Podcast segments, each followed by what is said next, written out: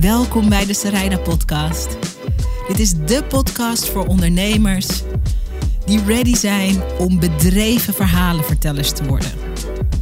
Wat moet je van jezelf laten zien, zodat de mensen voor wie jij een verschil kan maken echt snappen wie je bent en wat je kan betekenen voor ze? Dat is waar ik je mee inspireer in deze podcast.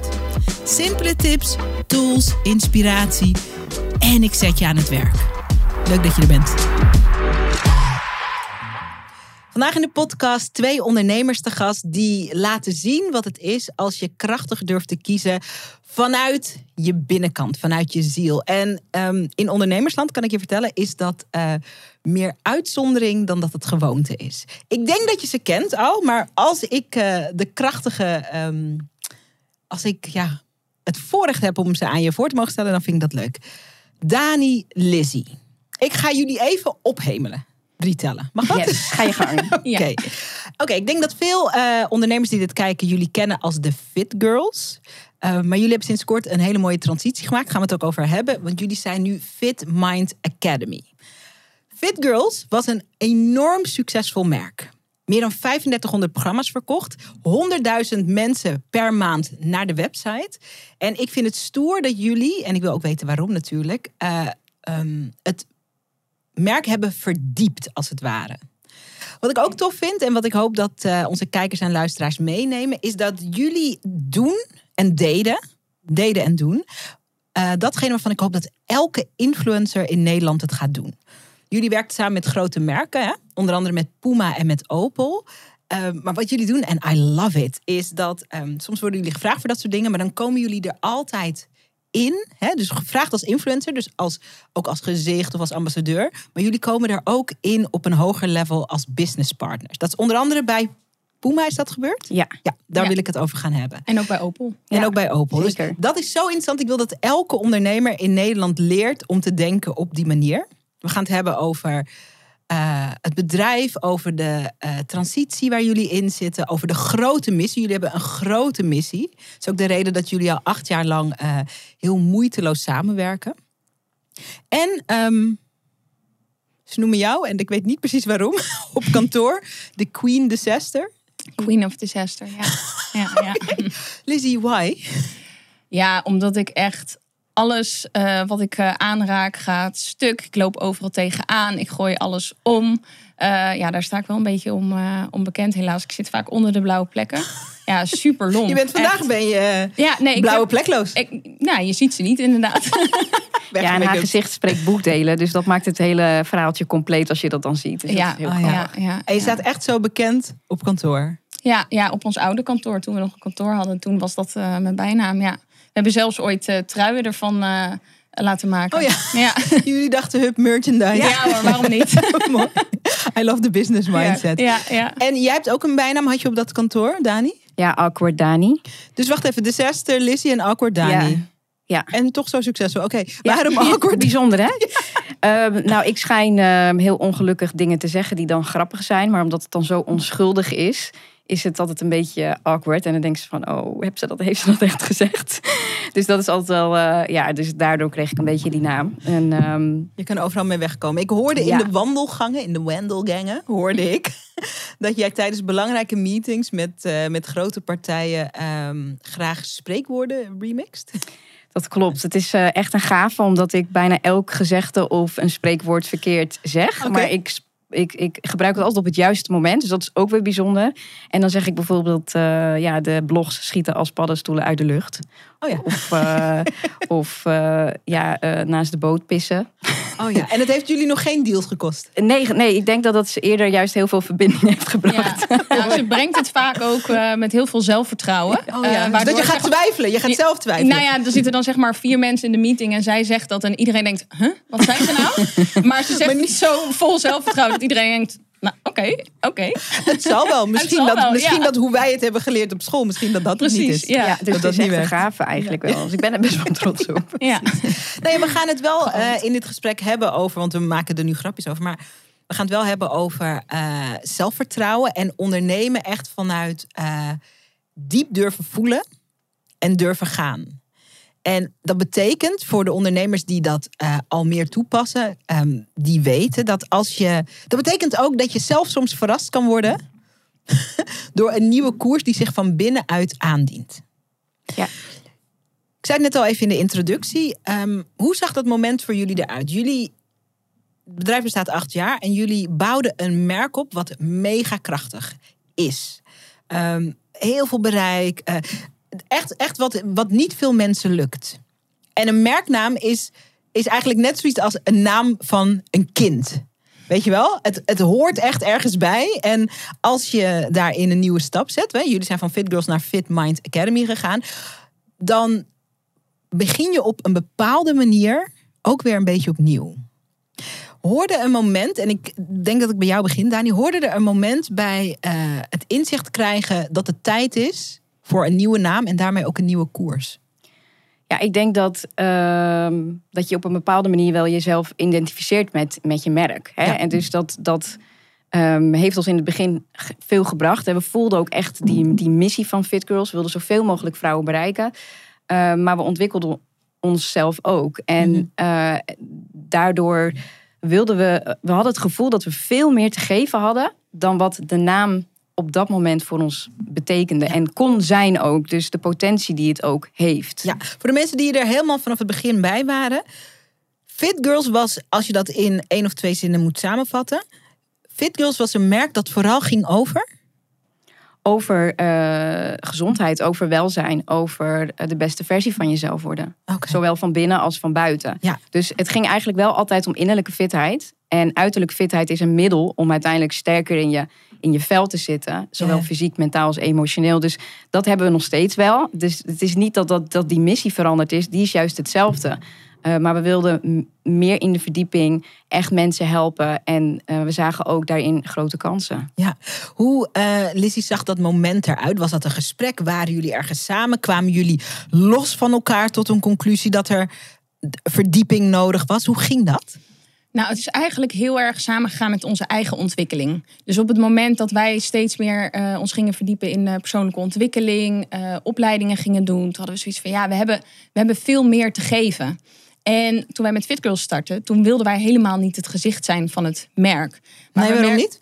Nou, omdat wij eigenlijk het doel hadden om van Fit Girls een platform te maken waarop verschillende experts, ervaringsdeskundigen hun verhaal zouden delen, hun expertise zouden delen. eh, en wij daar een onderdeel van zouden zijn en dat zouden leiden. Alleen we merkten dat steeds meer eh, mensen die ons volgden juist benieuwd waren. Ja, maar wie zijn Dani en Lizzie? Ja. En, hoe doen jullie het? En Ja. hoe doen jullie het? Ja. Ehm, en toen zijn wij eigenlijk een beetje daarvan het, eh, het gezicht geworden. Wat eigenlijk dus niet helemaal de bedoeling was. Maar wij ontwikkelden ons. En toen hadden we zoiets van ja, maar. Ehm, dit willen we ook delen. We willen het niet alleen hebben over de hotspots en recepten. En het ging al wel een stukje over mindset. Ja. En eh, ik denk dat wij toen e- ook echt eh, ehm, tijdens onze opleiding zo'n moment hadden van... Ja, maar shit, dit moet iedereen leren. Oké, neem me even mee. Ik wil het zeg maar voor me kunnen zien als een soort film die op mijn netvlies wordt gebrand. Jullie zijn eh, bij een opleidingsdag. Is dat, Ja. is dat in Nederland? Waar, waar zijn we? Ja, dat, eh, nou eigenlijk onze eerste doorbraak is denk ik gekomen in Marokko. Ja. Oké, jullie zijn in Marokko. Ja, wij Wat- waren samen op een, eh, op een eh, retreat. Een eh box- en eh, yoga, of een meditatieretreat. En eh, daar begonnen we echt met, eh, met mediteren. eh, voor langere tijd, zeg maar. Dus we hadden wel eens gemediteerd, maar altijd vijf minuten, tien minuten. Daar gingen we echt uren eh, mediteren. Oké, wacht. Stop. Pauze. Ik wil. Oké. Ik heb ook wel eens aan zo'n retraite meegedaan. Niet in Marokko. Maar een, een retraite waar je echt uren op een dag mediteert. Maar er zijn heel veel mensen die nu een soort paniekaanval krijgen en denken: oh my god, uren op een dag mediteren. Hoe ziet dat eruit? Jullie zijn dus in Marokko. Het is daar lekker warm. Ja. De, het hele jaar door. Dus het is daar, laten we even zeggen, gewoon bloedheet. Prachtig mooi land. Waar zitten jullie? Waar, waar, waar zitten jullie de hele dag te mediteren? Zitten jullie in een of andere zaal? Zitten jullie buiten in de natuur? Ik wil het even voor me zien. Nee, we hadden een. eh, eh, het was een locatie aan het strand. Met een soort dakterras. En op dat dakterras was een schaduwplek gecreëerd. En eh, nou, daar gingen we dan 's ochtends boksen. En daarna gingen we dan eh, mediteren of andersom. Ik weet het eigenlijk niet eens meer. Ja, we gingen eerst boksen. Ja. Nee, eerst mediteren en daarna boksen. En het boksen deden we op het strand. Oké. Ja. Dus jullie zitten daar in de ochtend in de schaduw te mediteren. Ja.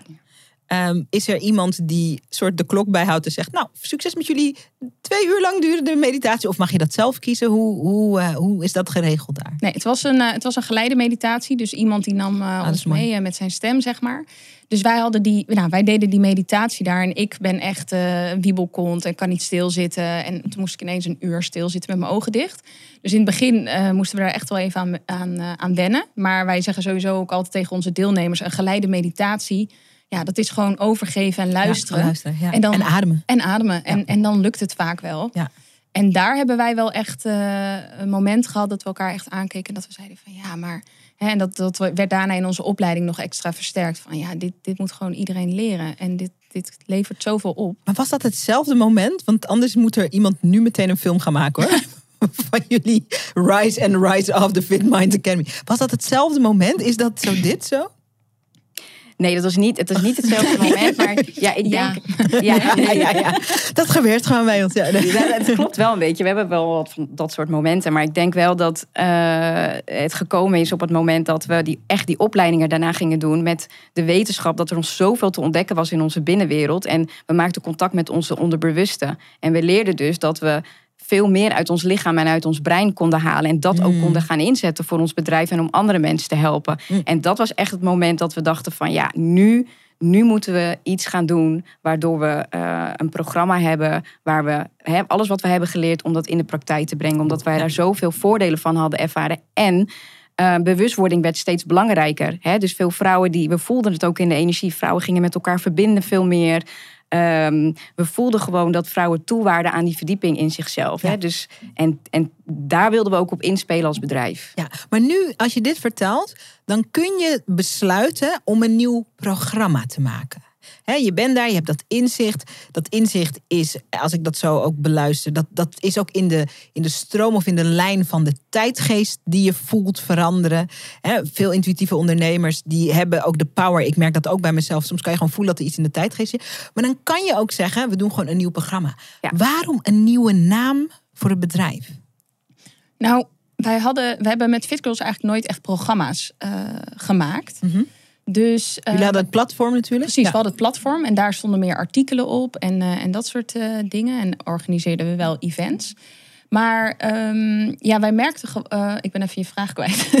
Nou, dat, dat je kan dit inzicht hebben en gewoon besluiten binnen de huidige vorm die je hebt. Oh ja. eh, eh, dat je iets toevoegt. En de reden dat ik het vraag is omdat ik weet zeker dat er op dit moment iemand zit te kijken of zit te luisteren die op eenzelfde soort eh, crossroad staat en bepaalt van ga ik iets toevoegen of ga ik iets nieuws neerzetten. Ja. Dus daarom ben ik zo benieuwd wat voor jullie dan de doorslag was. Ja, nee, daar weet ik wel antwoord op hoor. we hadden natuurlijk de naam Fit Girls. En wij zelf voelden daar heel erg bij, wat Dani net ook zei. Het gaat meer op innerlijke fitheid dan om uiterlijke fitheid. Maar Fit Girls werd heel populair. Ja, werd een term, werd een hashtag. En eh, na een aantal jaar was Is dat naar aanleiding van jullie merk geweest? Het is, het is, het is heel grappig, want de, ehm, Amazing. toen, toen, toen ik Fit Girls kocht, dus de website kocht, toen wist ik, dit platform gaat het verschil maken. Ik wist niet hoe ik het ging doen. Ik had nog nooit van online marketing of wat dan ook gehoord, maar ik voelde gewoon, dat kwam echt vanuit mijn tenen, dit gaat het worden. En dat kwam ook omdat op dat moment kwam de hele gezondheidshype kwam toen van Amerika, hashtag FitGirls, kwam ook naar Nederland toe. En eh, dus als je dan bezig was op Instagram en eh, de foodies en de FitGirls, dat begon toen pas net te komen. En zo Ja, ja. ben ik ook op die naam gekomen. Ja. Eh, maar toen was het echt helemaal niet nog bekend. Maar omdat ik er zo in zat. ehm, en er ook wat andere bloggers waren die dan ook fi- hashtag FitGirls gebruikten. Ja. eh, was het platform nog vrij en ging Oh, ik het ja. kopen. Wat goed. Oké. Dus Of de ook Earl, zeg toen, maar. ja, ook toen dus eigenlijk heel goed ingetuned op wat komt er aan? Wat, wat is er in de tijdsgeest aan het shift? Wat komt er aan? Dus dat is een heel, vind ik een heel coole kwaliteit als je dat hebt. Ehm, daar dat ook mega groot gemaakt. Het is een eigen merk, zeg je. Hè? Het was een eigen ding. Ja. En op een gegeven moment werkte het misschien minder. Nou, we, hadden, we merkten gewoon aan ons publiek, zeg maar, aan onze doelgroep, dat zij eh, het ook echt als een term zagen, Ja. Fit Girls. En daarbij ook een bepaalde associatie kregen. Hè, toen bijvoorbeeld eh, Sonja Bakker een uitspraak deed eh, over dat eh, mannen geen Fit Girls willen, want dat, hè, die willen vrouwen die voller zijn, Mhm. staat SBS 6 bij ons op de stoep om verhaal te halen. Oh ja, ja. Dus Fit Oh, ja. Girls kreeg, werd heel erg gelinkt aan havermout, groene smoothies, afgetraind zijn, zelfs in de gym. En wij waren al zo ver, verder gegroeid dan dat. ja, ja, ja. Dat we zoiets hadden van, we, we richten een tweede bedrijf op. We richten Fit Mind Academy op. Mhm. En daar gaan we onze programma's op, ehm, eh, ja, op eh, delen, zeg ja, maar. ja, ja, en indelen. Ja. Oké, was dat spannend? Omdat eh, ik denk een van de belangrijkste en ook meest uitdagende dingen in het ondernemerschap is om te weten wanneer eh, te stoppen met iets en om te weten wanneer te beginnen met iets. En, Ja. en wat heeft iets nodig?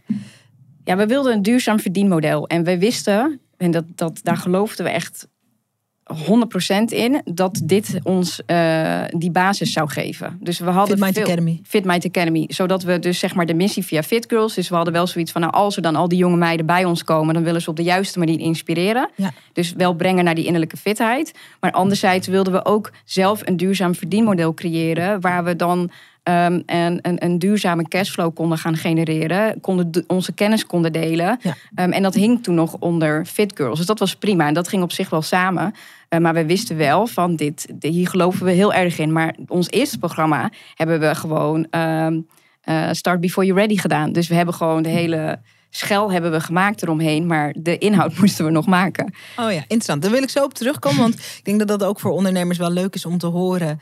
Dat eh, je gas kan geven, ook als het nog niet allemaal eh, perfect staat. Zo werk ik zelf ja. ook. Even voor mensen die denken, oh, ehm, oh, verdienmodel. Het verdienmodel van eh, Fit Mind Academy is, jullie creëren online trainingen. Jullie creëren experiences als het ware. Online en ook offline, toch? Ja. ja. En daar kunnen mensen kaartjes verkopen, kunnen mensen onderdeel van zijn. En kunnen mensen hun leven door laten transformeren, toch? Ja, heb je heel mooi gezegd. Ja. Als jullie nog een vacature Ja, nee. ja, Kom maar dan.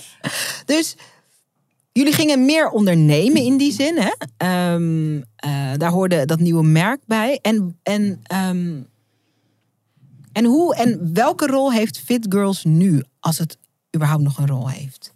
Of is alle focus, alle passie, alle liefde, waar, zit dat, is het 50-50? Hoe werkt het? Nou, het is heel geleidelijk eh, gegaan, maar we merkten ook dat we zijn met z'n tweetjes en we moesten keuzes maken, want we konden niet zeg maar twee. Het werden wel echt twee op zichzelf staande bedrijven en we moesten daarin een keuze maken van waar ligt ons hart, waar ligt de meeste potentie. Ehm, zowel om te doen wat we leuk vinden, om te doen waar we goed in zijn, maar ook gewoon dat we zelf ook naar, aan, een, aan een mooie toekomst kunnen gaan bouwen. En Ja. ook zoveel mogelijk vrouwen bereiken, want dat was natuurlijk eigenlijk het, de essentie van alles. Ja. Ehm, dus we hebben uiteindelijk met elkaar, we zijn met elkaar in gesprek gegaan. En toen wisten we gewoon van we moeten nu een keuze maken. En wat je zei ook, het is wel een beetje je kindje. Ja, je bent er, ja, we, hebben, we hebben alles voor Fit Girls gedaan om Ja. er alles uit te halen wat erin zit. En nu moesten we deze keuze maken. Maar we wisten wel dat het de juiste keuze was. Ja, ik vind En het... ja, Fit Girls is dus nu ehm, staat on hold. Dus dat betekent dat wij al onze aandacht brengen naar Fit Mind Academy. Veel ondernemers durven dit niet. Omdat ehm, het is altijd spannend om zekerheid los te laten voor iets nieuws. Toch? Het kan alle Wat Ja, gebeurt er nu? Wat gebeurt er nu? Nou ja, wij, wij, zijn, wij, wij zijn risiconemers. Ja. Dus, dus dat, dat weet je. Allebei? Ja. Meestal in een partnership is er, is er één iemand een risiconemer en één iemand een risicoremmer. En dat werkt vaak. nou, misschien dat we daarom wel achter je samenwerken. We zijn heel vaak op ons bekkie gegaan, maar we hebben ook heel veel daardoor gewonnen. Oké. Ja. Maar risico nemen en, en het, de onzekerheid omarmen, Ja? is, Ja. is echt iets wat, eh, wie wij, wat wij delen samen. En daardoor dus ook keuzes durven maken die doodeng zijn, maar die ons wel eigenlijk altijd hetgeen opgeleverd hebben dat we altijd ons hart volgden. Oké. Ik wil een voorbeeld horen van een risico waarvan je misschien in je gut feeling dacht: dit klopt, maar waarvan je hoofd zei: "Hmm, tricky. Tricky. Ja, ik weet er wel één. Ja, kom maar op. Ja, wij hebben vorig jaar eh, bedachten wij. eh, het was eh coronaperiode hadden we gehad, dus we deden alles online. En nou, te gek dat het kan. Ja. Maar wij misten heel erg dat we offline met mensen, hè, mensen konden zien. En we kregen ook heel veel vragen van, eh, gaan jullie nog events organiseren? Gaan jullie nog retreats organiseren? Hadden we zoiets van, ja, wat, wat, wat, wat moeten we daar nou mee? Want dat willen we zelf ook heel graag. Maar het is zo'n risico. Want volgende week eh, kan er weer een lock- lockdown Ja, zijn. ja, en dan, eh, ja. dan zijn we de sjaak natuurlijk. Ja, elke week eh, persconferentie kijken, kijken. Precies. Wat mag er wel, wat mag er niet, wat kan er wel, wat kan er niet. Dus toen had ik tegen Dani gezegd... ik zeg, volgens mij moeten we even bij elkaar komen. Want we wonen natuurlijk anderhalf uur bij elkaar vandaan. ja, Dus we jullie hè, wonen niet... We wonen niet bij elkaar op de hoek. En we hebben ook geen kantoor meer samen. Dus we hadden samen afgesproken in Amsterdam, in het Vondelpark. En eh, we zijn daar gaan wandelen en helemaal bespreken hoe wij het voor ons zagen om een one-day retreat te gaan organiseren. En hoe die dag eruit moet zo, eh, eh, uit zou moeten komen zien. Wat we zouden gaan doen, wat we voor gevoel mee wilden geven. Nou, in die vibe zijn we daar in een lunchtentje gaan zitten. Nou, het is echt schandalig. Volgens mij hebben we er drie uur gezeten en, en, en twee koffie besteld, weet je wel. Omdat we alleen maar op Zo'n die laptop... nachtmerrieklant in de Ja, horeca, echt. ja. Echt, omdat we op die laptop, nou, we gingen echt als een bezetene tekeer. Oh, heerlijk. Want ja. eh, eh, Dani ging volgens mij de teksten schrijven en ik ging de hele website eh, eh, maken. En, eh, oh, nou, meteen maken ook. gelijk maken. It. Oh, gelijk dezelfde dag lanceren. En we dachten maken. dus ook, she is you, she is you. Jij bent haar al. Ja, jij mag van mij minder sorry, op de tafel ja. slaan, want je hoort het heel erg. Ja. Oh, nee, wat we goed. hebben- I we love hebben- this. We hebben toen dus met elkaar gezeten, geknald. Die website was af. Eh, hè, nou, je, je weet hoe dat allemaal gaat. Je moet eh, producten aanmaken, in je shop zetten. Nou, ga zo maar door. Ja, ja. Nou, we hebben geknald, hebben we gedaan. En we hebben een, eh, een e-mail gestuurd. En eh, eh, een story opgenomen van mensen. Er zit een e-mail in jullie e-mailbox. eh, waar jullie lang om gevraagd hebben. Kijk maar. I en wij stapten op de fiets naar de trein. Want we moesten allebei weer naar huis. En we stappen af. En ik pak mijn telefoon. En ik zie vijf, vijf plekken verkocht van de vijftien. Dus ik zeg tegen Dani, die meen je niet. We hebben, we hebben er al vijf verkocht. Dus nou, wij nemen afscheid. We stappen in de trein. En terwijl we in de trein naar huis zitten... is die eerste retreat al bijna. Uitverkocht. I love it. Dus wij gelijk, en ik had een verjaardag. Ik had mijn, ik daar mijn laptop opengeknapt. Ik zeg, een nieuwe datum. dus wij een nieuwe datum erbij gezet. En toen hebben wij in drie dagen zeven retreats van eh, vijf, eh, 15 vrouwen per keer. 105 vrouwen binnen drie dagen eh, uitverkocht. Weet je wat ik zo fabulous vind aan dit? En ik hoop ook, als je nu zit te kijken of je luistert. Wat ik zo cool vind, want we kwamen op dit gesprek en ik vind het straks leuk om ook even in te zoomen op ehm, hoe ontwikkel je je risicospier? Hoe train je die? Is dat iets waar je mee geboren moet worden of leert het leven je dat? Ik denk dat jullie daar wel iets over te vertellen hebben. Een van de dingen die ik zie, ik moet zeggen meer ook bij vrouwelijke ondernemers, ook omdat ik heel veel met vrouwelijke ondernemers werk, is dat, ehm, dat er een goed idee voorbij kan komen, wat helemaal vermorzeld raakt door twijfel en overthinking. Dit lijkt me fantastisch om te doen. Maar eh, ja, ik, ik weet niet of ik een zaal kan huren. Of eh, ja, nou, straks zijn er maatregelen. Ik ga dan nu eerst drie uur lang op de Rijksoverheid, eh weet ik veel hoe dat heet, Rijks, Rijksoverheiddienst website ga ik kijken. En dan ga ik proberen een soort inschatting te doen over iets wat niemand weet, namelijk of we later nog in lockdown gaan. En dan al die energie eigenlijk wordt cadeau gedaan aan de twijfel en het overthinken. Ja. Tegen de tijd dat je daaruit bent, ben je A. vet moe. B. totaal niet enthousiast meer. En C. het moment is voorbij. En heel veel leuke ondernemers die ik ken, die goede dingen te brengen hebben, laten zo de leukste en beste ideeën gewoon afsterven omdat ze aan het overthinken zijn. Of omdat het perfect. Of de website moet perfect. Of er staat een spelwoud op de web. Dingen. Nobody cares. Weet Ja. je wel? En wat ik tof vind, en dat vind ik eh, dus los van dat je een event, of nou ja, zeven events organiseert in een periode waarin het helemaal niet duidelijk is of je die events eigenlijk kan laten doorgaan, weet je wel. Eh, vind ik de power om eh, gewoon eh, te bewegen in je enthousiasme. Ik herken dat ook. Ik geloof ook dat bij mijzelf dat bijvoorbeeld een reden is dat het bedrijf ook al, want jullie bestaan acht jaar, ik besta dit jaar negen jaar, dat het ook al jaren ook successen kent. Ehm, maar is dit iets waar je mee geboren bent? Begin ik, ga ik kijken even naar jou, Dani. Of is dit iets wat je door misschien ook wel pijnlijke lessen van het leven geleerd hebt? Ja, sowieso wel trial and error natuurlijk. Hè? Dat, is, eh, dat is zeker zo. En helemaal eh, als je eh, ervaring gaat opdoen, denk ik dat je leert om ehm, je aandacht te brengen waar je kan creëren. En dat je, dat je ook kiest om de uitkomst los te laten. Dat je weet dat wat er ook uit gaat komen, dat je dat weer meeneemt naar. eh, om iets nog beter te kunnen doen. Ja, ja. Dus dat is wel een soort van mindset. Ja. Ook Het risico nemen Ja. Ehm, is denk ik wel iets waar ik in ieder geval mee geboren ben. Oh ja? Eh, Hoe, ja. hoe kreeg dat vorm bijvoorbeeld eh, in Dani als kind? Hoe ziet Dani als kind de risiconemer eruit?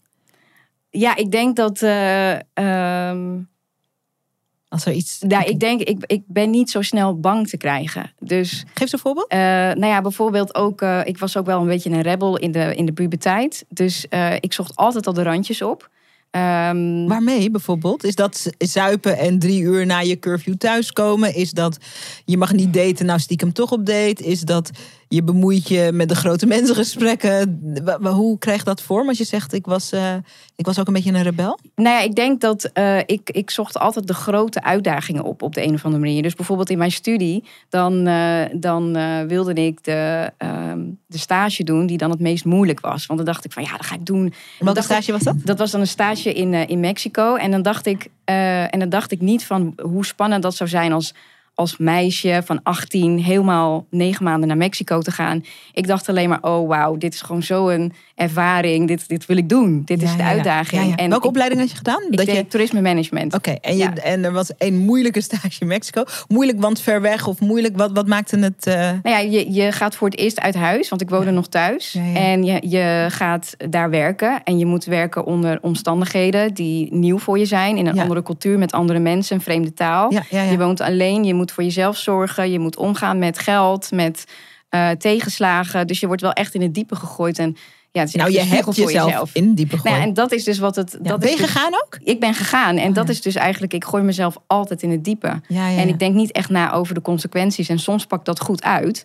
En soms niet. Nee, gaan we het allebei over hebben. Wanneer het goed uitpakt en wanneer het een leerles is.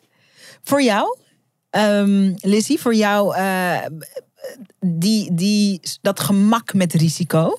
Eh, als je teruggaat naar je eigen jeugd, wa- waar, waar liet zich dat zien al? Oei. Ja, ik ben ook. eh, ja, bij mij is het een beetje wisselend. Ik ben voor sommige dingen heel bang. Voorbeeld? En, eh, voor donker, voor spinnen, voor vragen waar het toilet is in een restaurant. Of eh, nee, echt. Oh ja? nee, echt Why? geen idee. Nee, nee, ik heb altijd eh, mijn vriendinnen, dan zeg ik altijd, kun je even vragen? En dan zeggen ze altijd, nee, ga het zelf maar. Nou, en dan overkom ik het er wel. Ik vind het vreselijk om bijvoorbeeld te bellen. Nou, dat Oh ja? soort, ja, dat Oh soort ja. dingetjes heb ik. En dat Ik heb een weet ik ook vriendin van die dat ook heeft. Ja, Die ik doe het uiteindelijk Ja. wel, maar nee, Ja. ik hou er gewoon niet van. Maar wel op het podium staan en dan. Ja, weet je, ja, en dan eh, een zalen toespreken en zo. Ja, ja, ja. Nou, ja. dat dus ook. Lachen. Bijvoorbeeld zalen, eh, hè, inderdaad heel veel lezingen gegeven, een live televisieprogramma gepresenteerd. Nou, hierheen komen, nou, dan kan ik echt huilen als ik hier naartoe ga. En als Oh, ik hier dan ben, vind ik het geweldig. Oh ja, ja. Ja, ik vind het ook leuk dat je dit eh, zegt, omdat het is heel makkelijk. En ik ga straks ook even vragen van, dus dit is wat je spannend vindt. En waar merk je dat je gewoon eh, eh, dwars door een muur heen gaat om een risico te nemen? Dat wil ik straks ook horen. Maar ik vind dit leuk, omdat het is, ik denk ik heel makkelijk eh, als mensen jullie zien en misschien ook niet goed kennen, maar misschien juist ook, om te denken van, eh, nou die meiden, alles gaat ze lekker af, het is succesvol, het is mooi, jullie zijn prachtig, het, de business is een succes, jullie bereiken veel mensen. Het is heel makkelijk om dat eh, lekker, zeg maar, een beetje op een voetstuk in de verte te plaatsen. Ja. Ja, leuk. Wij zijn hier de stervelingen die een beetje in de modder staan te, te, te swingen. En jullie staan daar. Dus ik vind het ook leuk om te horen. eh, en is ook herkenbaar dat Mhm. eh, sommige dingen gaan je eh super makkelijk af. En sommige Ja. dingen die gaan gewoon stroef. En je doet het toch. Ja, Ja. ja. Wat, wat, waaraan merk je dat je zeg maar ook een hele goede relatie hebt met het risico? Als je bijvoorbeeld een beetje teruggaat in de tijd of in je jeugd terug, teruggaat. Nou, ik heb, eh, ik heb wel keuzes gemaakt in mijn leven waarvan eh, iedereen echt eh, alarmbellen afgingen. Of waarvan achteraf allemaal mensen zeiden van, oh, wat doe je of wat heb je gedaan? En dat, dat doe ik dan toch wel. Ja, je weet wat ik nu ga vragen. hè? Ja, ja. ik zat ook te denken. ja, ik, ik zie terwijl jij het vertelt. Ik zag dit, jij vertelt dat. Ik heb keuzes gemaakt waar de alarmbellen bij iedereen af. Je ziet natuurlijk mijn ogen. Ja, en- alarmbellen. En, ik denk, oh, En je denkt, oh is nee. dus zo'n moment. Dan gaat ze natuurlijk vragen, Maar welke dan- alarmbel? Ja. Nee. Kun je daar iets over delen? Als je zegt, je hebt een keuze gemaakt waarvan... eh, mensen om je heen dachten...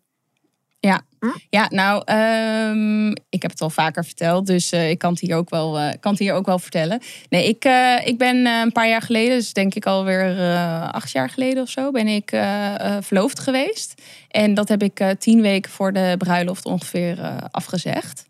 Hmm. En dat was wel een keuze. Nou, dat is bijvoorbeeld wel een, een, een keuze die je maakt die heel, nou ja, die heel heftig is. is. en heel Ja. ingrijpend is. Ja. En die heb ik toen op dat moment niet met, met mensen gedeeld. Ehm, dat, ik, dat ik daar überhaupt mee zat. Mhm. En toen ik de keuze had gemaakt en ik deelde het met mensen, ja, toen kreeg ik echt van alle kanten van wat doe je nou en wat als dit of wat als dat. En daar ben ik dan wel heel erg in. Als ik dan een keuze heb gemaakt, dan, eh, Is ja, het dan, dan is het ook gewoon klaar. Vooral als ik voelde heel erg, ik voelde, en dat is het belangrijkste, ik voelde dat dit de juiste keuze was Om het, om het af te om het breken. af te breken. Oké. Eh, ik ben ook een keer verloofd geweest. Daar ga ik straks even wat over vertellen. Eh, niet getrouwd uiteindelijk. Dus ehm, sommige dingen... eh, mijn relatie ging gewoon uit en daarom ging ik niet trouwen. Maar ik merkte tijdens de verloving... ik wil ook helemaal niet trouwen. Ja. Dus daarover later meer. Ehm, je was samen tien weken voor de bruiloft. Dus dat was al helemaal gepland. Ik ben bijvoorbeeld zelf nooit op het punt geweest. Iedere, iedere keer als iemand een bruiloft wilde plannen... of schoonouders, dacht ik... Ja. Ik kwam gewoon, kwam gewoon niet echt op dagen daarvoor. Dus dat was eigenlijk mijn teken. En ik heb er niet zo ja. super veel zin in op dit moment, momenteel. Jullie bruiloft was al helemaal gepland. Het was al helemaal, mensen waren uitgenodigd. Eh, was het al helemaal in, die, eh, in dat stadium? Nee, dat niet. We hadden al wel de uitnodigingen uitgezocht. Ik had al een trouwjurk, had al een pak, eh, locatie, Oh, Ja. dat eten, dat was allemaal al geregeld. Oh ja. Wat was de reden dat je niet wilde trouwen? Met hem? Ja, precies. Nou, ik, ik voelde op dat moment eh, niet de, de zekerheid van eh, ik wil voor altijd met hem samen blijven. Ik dacht, ja, er is best een kans dat wij ook weer uit elkaar gaan. Hmm. Ehm, omdat ik het gewoon. Ik, ja, ik kan het heel lastig uitleggen, omdat ik het gewoon niet voelde, Mm. eigenlijk. En dat werd natuurlijk door hem verwezen, of hè, werd gezegd van ja, koudwatervrees misschien. Ja, dat eh, zeggen mensen dan natuurlijk. precies. Ja, dat heeft iedereen. En, daar moet je doorheen. lala. Precies, en ik had dat natuurlijk ook al lang gegoogeld. van wat moet ik hiermee? Ehm totdat ik met iemand, ja, totdat Ik met iemand trouwen. echt ging, ging praten. En die zei van ja, maar jij weet al lang welke keuze. Hè, je hebt eigenlijk al lang een keuze gemaakt. Mhm. Alleen je moet het nog vertellen. Hmm. En toen dacht ik, ja, shit, Shit. dat klopt. Wanneer je het weet, kan je het niet onweten. Nee, dat sowieso, Nee. Wat ja. heb je geleerd over jezelf nadat je. Want je was ook. eh, je, je was 25? Klopt dat? Ja, ik werd Dus- op mijn 25ste verjaardag ten huwelijk gevraagd. Ja. Ja. Dus dat is ook. Dat, dat is, het is ook een paar jaar geleden. Je bent dan nog jong. Eh, vaak voor ons vrouwen is het zo, naarmate je jonger bent, dat je meer beïnvloedbaar bent. Dat is voor de meeste vrouwen zo, niet voor iedereen. Ja. Wat heb je geleerd over jezelf en over keuzes maken en misschien wel over risico's nemen door je huwelijk af te blazen? Dat ehm, het, het niet altijd nodig is om je keuzes met iedereen te delen. Of je Mm. twijfels. Mm. Eh, dat het soms dus wel heel fijn kan zijn, maar dat je wel heel selectief moet zijn met, met wie je het deelt. Omdat? Want eh, nadat ik het dus be- bekend had gemaakt wat mijn keuze was, kreeg ik allemaal eh, mensen over me heen die zeiden: Ja, maar wat als je dan geen andere man vindt? Of wat als eh, hij met iemand anders gaat trouwen op den duur? Of wat als.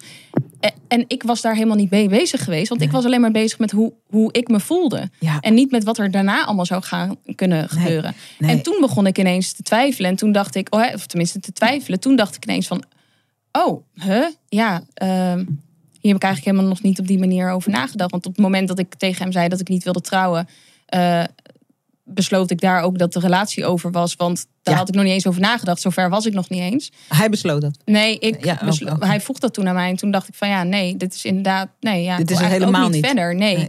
En eh, nou, daar kwamen al, hè, wa- schulden, alles noem maar op. Maar door die mensen, als ik het daarvoor mee had gedeeld... dan was het veel moeilijker geweest voor mij om die keuze te maken. Omdat ik dan in het verhaal van anderen meega. Ja, in de ja, angsten van anderen. Ja, Terwijl dat gaat helemaal niet om die anderen. Het gaat om mij. Nee. En om wat ik voel. Weet je wat ik zo boeiend vind? En ik vind het ook straks leuk ehm, eh, van jou, Dani, om eh, daar wat over te horen.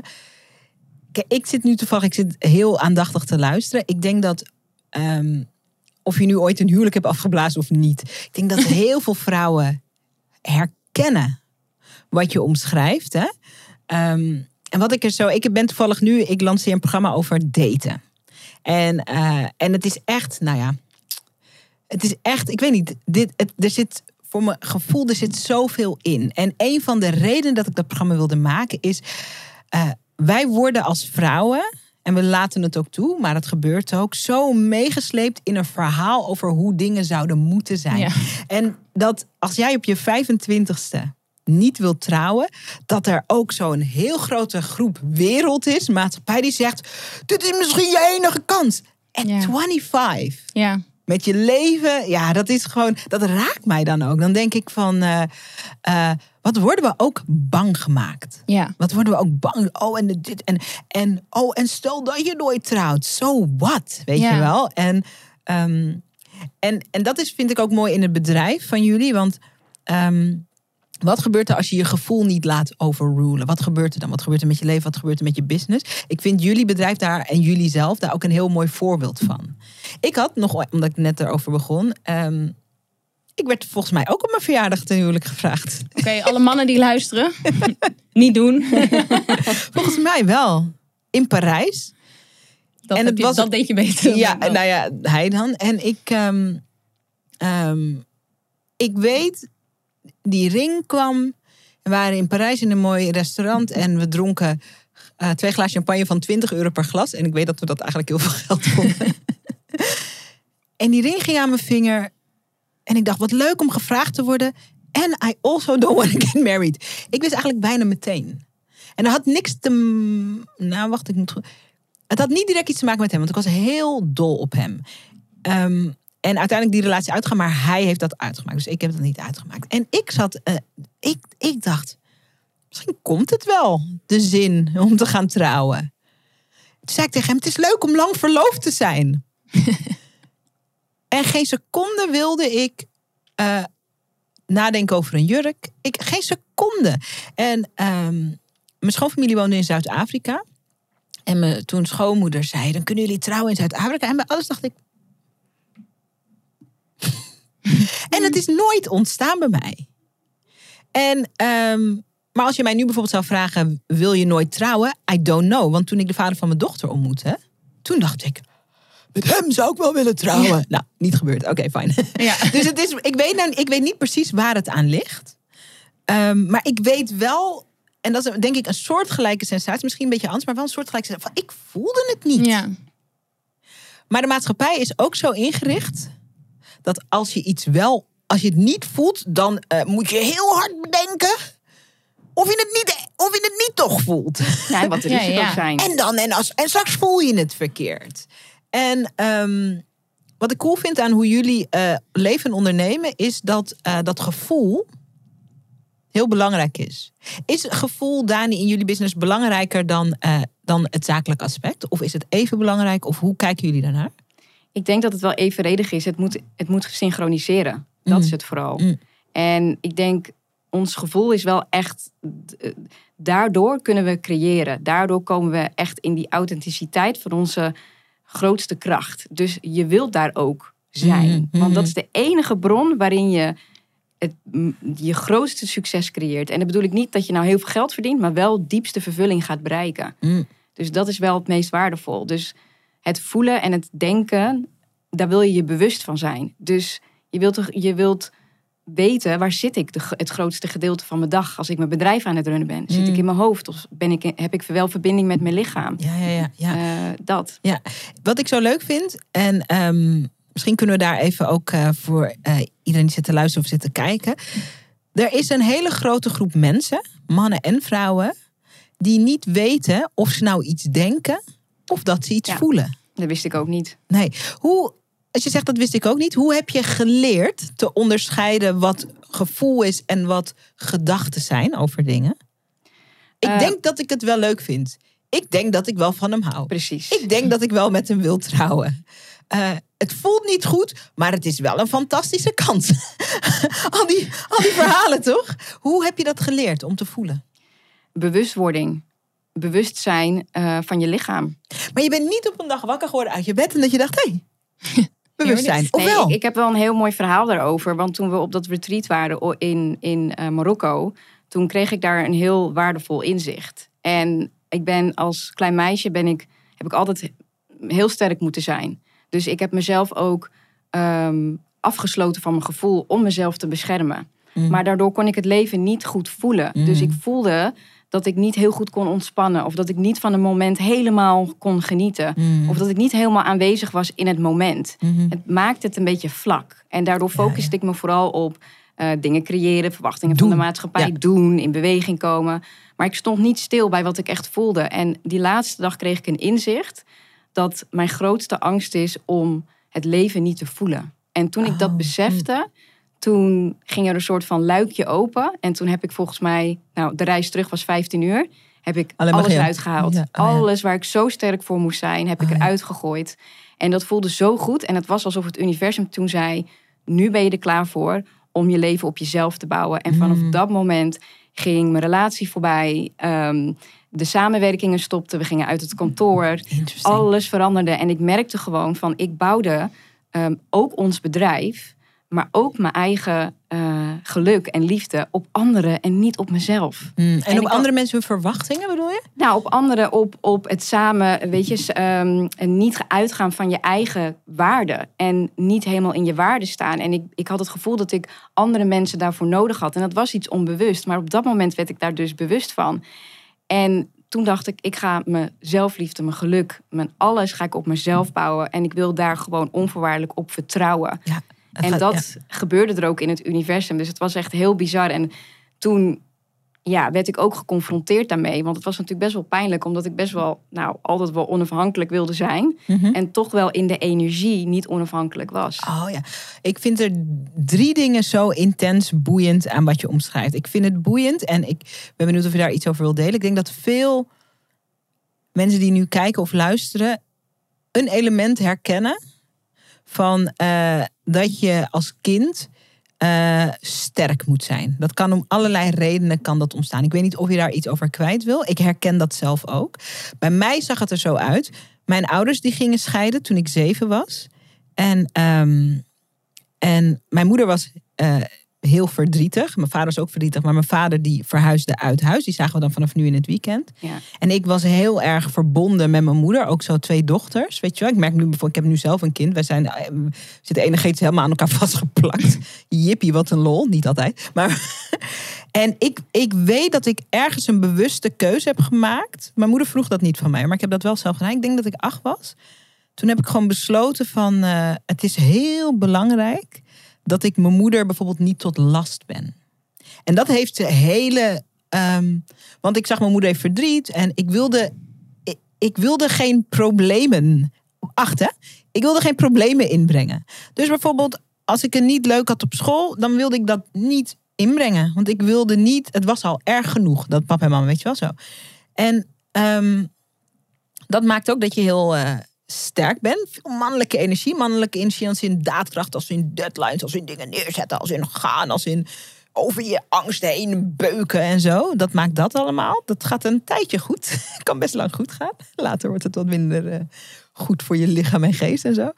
Ehm, dus voor mij, ik moest ook leren voelen. Ik had er een soort megatrauma voor nodig. Ja. Ik ging pas voelen toen ik een megatrauma meemaakte.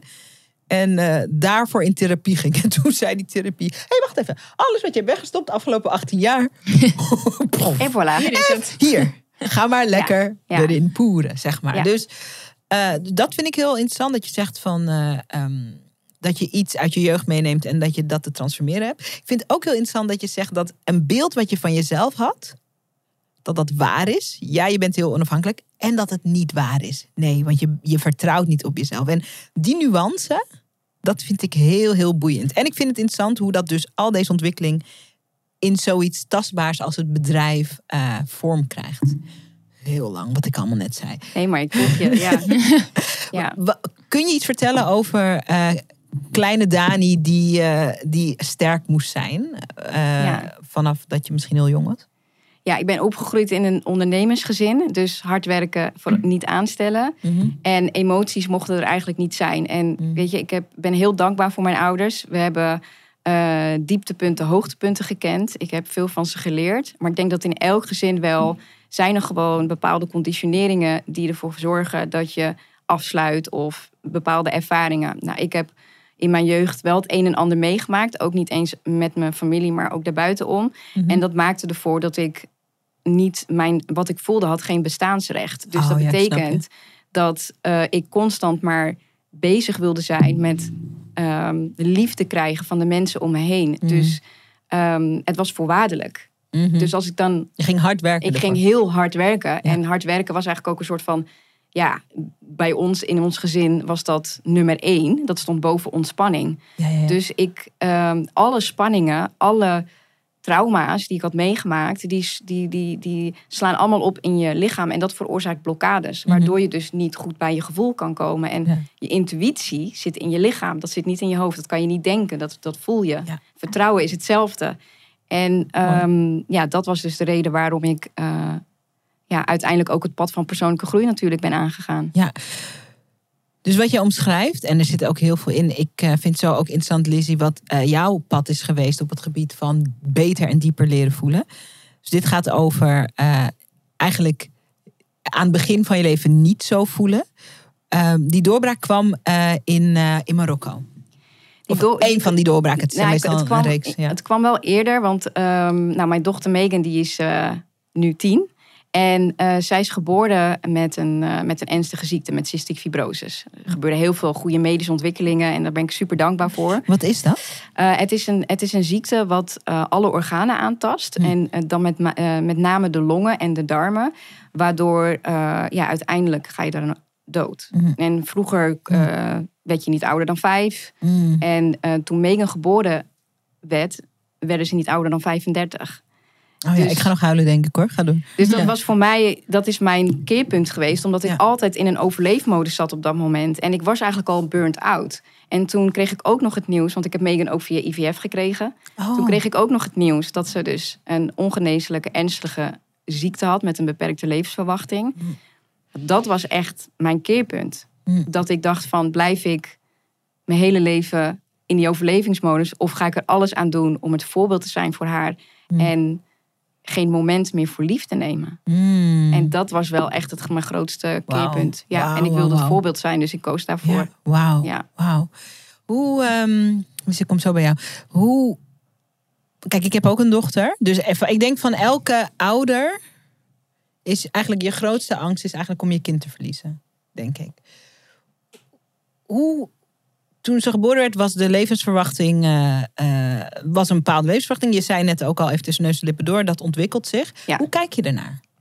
Het hele bizarre is dat ik altijd vertrouwen heb gevoeld in haar pad en in ons pad. En ik voelde ook dat Mhm. als er een kindje, zo'n kindje dan wordt geboren, dan heeft ze ons, uitge- ons uitgekozen. En ik voelde gewoon, Als ouders bedoel je? ja, ze heeft mij uitgekozen als moeder. Zo voelt Ja. het voor mij in Oh ieder ja, geval. dat geloof Dus ik ook, ja. ik voelde echt dat dit ons pad was. En zij heeft mij, zij heeft echt van mij een beter mens gemaakt. Oh. Ik heb juist veel meer levensgeluk daardoor uit kunnen halen, veel meer dankbaarheid. En ehm, we zijn, we, kijk, nu is de levensverwachting veel hoger. Mm. Die zijn echt, dus echt fantastisch.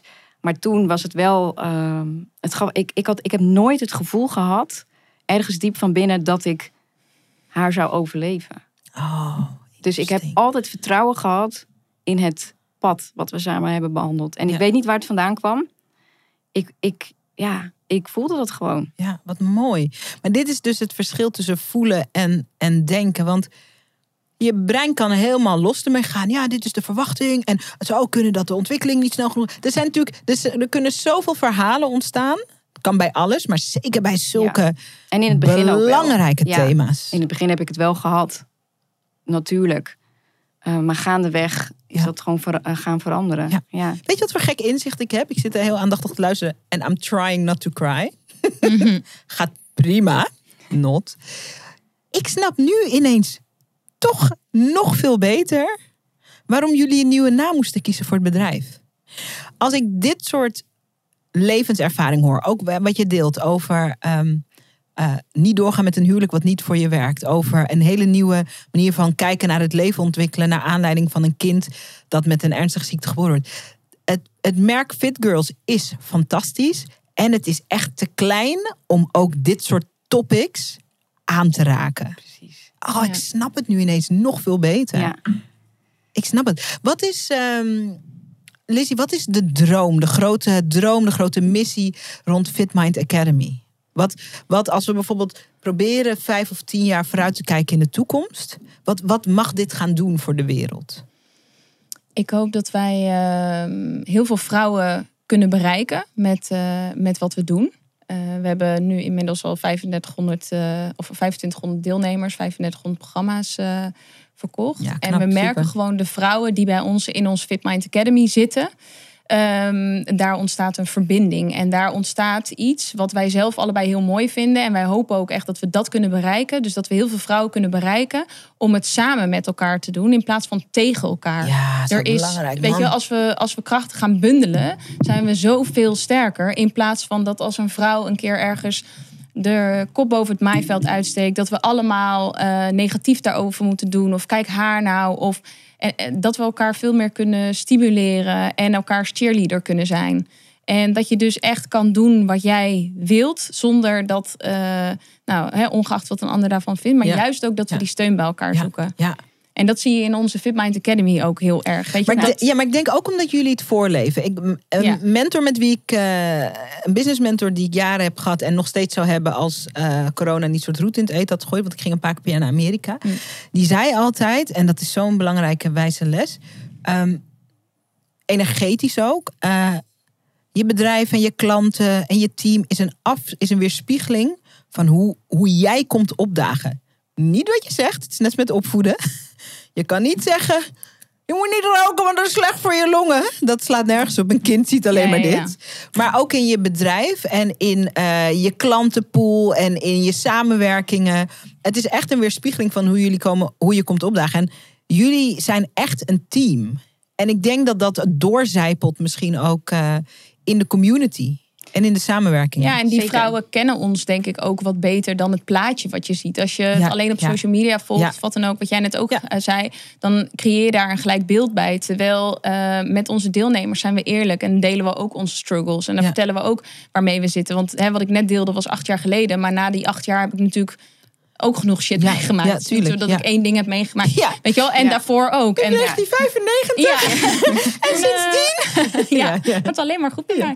Ja, weet je, dat is natuurlijk niet zo. Nee. Dus wij maken dat ook mee. En wij leren hun ook. En dat is ook hoe je ermee om kan gaan. Want Ja. ongeacht wat er gebeurt, je hebt altijd een keuze. En dat is die keuze van hoe je ermee omgaat. Ja. En dat maakt het grote verschil. Ja, zeker. Niet wat je meemaakt, Nee. maar En- hoe je ermee omgaat. Ja. En daarin willen we een revolutie brengen in lifestyle. Ja, mooi. En de focus veranderen van altijd maar voldoen aan een bepaald ideaalbeeld Ja. naar eh, je hart volgen. En niet van, eh, hè, van buiten naar binnen, maar van binnen naar buiten leven. Ja. En ik denk wel Ja. echt dat daar zoveel winst te behalen is. Ja. Voor echt ook zeker voor de ondernemers onder ons. Omdat dan gaat er gewoon een nieuwe wereld voor je open. En dan ervaar je ook veel minder stress. Ja. Je hebt veel meer energie. En je Mhm. weet hoe je in je flow kan blijven. Ja. En hoe je Ja. goed voor jezelf kan zorgen. En dat je ook weet dat goed voor jezelf zorgen bijdraagt aan de hoogste potentie van je bedrijf. Ja. Ik ga een gekke vraag stellen en ik ga ook meteen eh, de context plaatsen in die vraag, omdat ik maak dit ook wel eens mee, maar op een andere manier. Merken jullie wel eens dat omdat jullie zo knap zijn, dat mensen eh, deze diepgang niet direct aan jullie toedichten? Dat is een nette manier hè, om dit te vragen. De reden, terwijl je er even over nadenkt, eh, gaat het over be- beeldvorming. Hè? En ik bijvoorbeeld. ehm, ik ben, en dat is ook de realiteit, maar ik ben eh, ook op papier. Ik ben zeg maar eh, een zwarte alleenstaande moeder. Hè, in co-ouderschap met de vader van mijn kind. Het is heel makkelijk. Ik ben daar ook open over, want ik ben ook trots. Ik ben niet dat label. Dat is gewoon een onderdeeltje. zo'n klein- Maar ik, het gebeurt natuurlijk wel eens dat mensen mij in een hokje stoppen. Ik had laatst was ik ergens uitgenodigd, zei iemand: Wat leuk, diversiteit. Nou, echt zo. Ik zat echt zo. Ik dacht. Eh, ik heb tegenwoordig, ja, ik heb tegenwoordig Ja. niet. Vroeger werd ik overal woedend om. maar tegenwoordig kan het, ben, word ik niet overal woedend om. Want ik kan er niks aan doen als mensen heel dom zijn. Ja, Snap je? nee, dus ja. dat, eh, eh, of laatst was ik ook ergens was ik aan het werk. En toen, eh, en toen zei een, onder, een andere ondernemer: zei, Oh, zit je even je mail weg te werken? Ik dacht, ik dacht, achterlijke aardslul. Ik run hier een million dollar business vanaf een laptop, sukkel. Weet je wat je van mij zou kunnen leren? Maar dat zei ik niet. Ik zei, ja, ik zit mijn mail weg te werken. Hartstikke veel mail. Dus om je aan te geven Ja. van, ik word ook best wel... ehm, ik maak wel mee dat mensen mij soms in een hokje stoppen. Ehm, merken jullie, ehm, want we hebben het over heel gelaagde dingen. We hebben het over van binnen naar buiten leven. We hebben het over durf je intuïtie te volgen. Merken jullie wel eens dat eh, mensen jullie niet die eh, diepgang toedichten, omdat jullie ook heel aantrekkelijk zijn? Ik denk onder Fit Girls en de hele, de hele lading die daarop zit, wel. Dat we Mhm. dat zeker hebben meegemaakt. Ehm, kan geen voorbeeld benoemen. Ja, jawel. Het is, weet je, wij- wij waren dan de Fit Girls, noemden ze, oep, sorry. Nou, noemden ze ons al de Fit Girls. Dat wij al dachten, nee, Fit Girls is ons bedrijf. Maar wij zijn Dani en Lizzie. En Ja. wij zijn de eigenaren. Ja, Maar ja, ja, zijn ja. niet... Hè, dus dat vonden we altijd al een, eh, een ding. Maar ja, daar, daar ging ook gelijk de associatie... dat wij eh, elke dag in de gym stonden. Helemaal afgetraind waren. Alleen maar groente eten. En als wij dan een keertje iets posten... of ergens een wijntje drinken... of eh, sushi of patat eten... of noem het maar op. Jij dan, drinkt toch geen bier? Precies, ja. Nee, ik niet. Maar, maar weet je, bij wijze van Ja, spreken, ja, ja. dan zeggen ze dat wel. En ook, ik kom uit een, een, een, een dorp. En als ik daar dan was ik dan bijvoorbeeld een keertje uit. En dan sta je daar en dan zeggen ze, mag jij dat wel? nou, dan, Lelijk, ja, vervelend. dan word ik echt, eh, ja, nee. Kijk, dan durf ik dus niks te zeggen op zo'n moment. Dit is dus zo'n moment.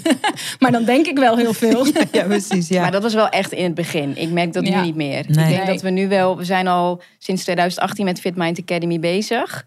Ehm, we, hebben helemaal geen moeite mee om ons kwetsbaar op te stellen. Mhm. We geven, weet je, wij hebben net als ieder ander mens ons onzekerheid. Ja. Ehm, onze gemoedstoestand verandert ook. Dus wat we in de spiegel zien, eh, daar hebben we ook een mening over. Ja. De ene keer denken we van, eh, girl, weet je wel, eh, je bent, wat zie je er goed uit. En een ander moment denken we, jezus, wie heb jou gecreëerd? ja, weet je, ik bedoel, dat is een gemoedstoestand. En wij hebben gewoon echt geleerd om onszelf los te koppelen van die gemoedstoestanden. En weten dat het bij het leven ja, hoort. ja, ja, gewoon, ja. weet je, we hebben in de allemaal... aanvaarding eh, ja. daarvan. ik zit ook gewoon heel. Ik ben ook wel, wil ook gewoon wel eens een klein kwetsbaar vogeltje zijn. En dat iemand zijn vleugel om me heen doet en zegt: Het komt wel goed, schatje. Dat ik even lekker kan janken. En eh, Ja. het, is, het, het leven is niet Ja. makkelijk. En dat hoeft het ook niet zijn. Maar ik denk dat, dat we dat ook echt wel los mogen laten. Dat hoe goed iemand eruit ziet, dat dat ook de mate van succes bepaalt. En Ja. als, je dat, als je dat loslaat in jezelf, dan. Word je er eh, ook minder mee geconfronteerd. Ja. hè? ja, maar in ik de denk wel dat als, als, je, als je nu eh, kijkt dan, en je voelt dat wel eens, laat dat los. Want daardoor maak je de weg ook open voor, je, voor jezelf om ehm, ehm, zelf ook op een voetstuk te gaan staan. Want je bent ook waard. Om in die, ja, ik snap je. Maar Dit is wel, maar ik denk, kijk, we leven natuurlijk ook in een tijd. eh, ik ben dol op social media. Ik heb niet eh, die mega negatieve associatie die mensen hebben dat het alleen maar een etalage is. Maar dat komt omdat ik Ja. zelf. Eh, ik ben best wel open, ook over dingen die niet goed gaan of dingen die ik moeilijk vind. Ik ken ook veel mensen die Ja. meer documenteren dan dat ze soort de glansreel van hun leven. Dus ik heb, ik heb niet een hele negatieve associatie met social media. Het is wel reet verslavend, maar eh, Ja. ik- ik krijg echt ook, eh, er komt ook wijsheid vanaf mijn timeline in mijn leven.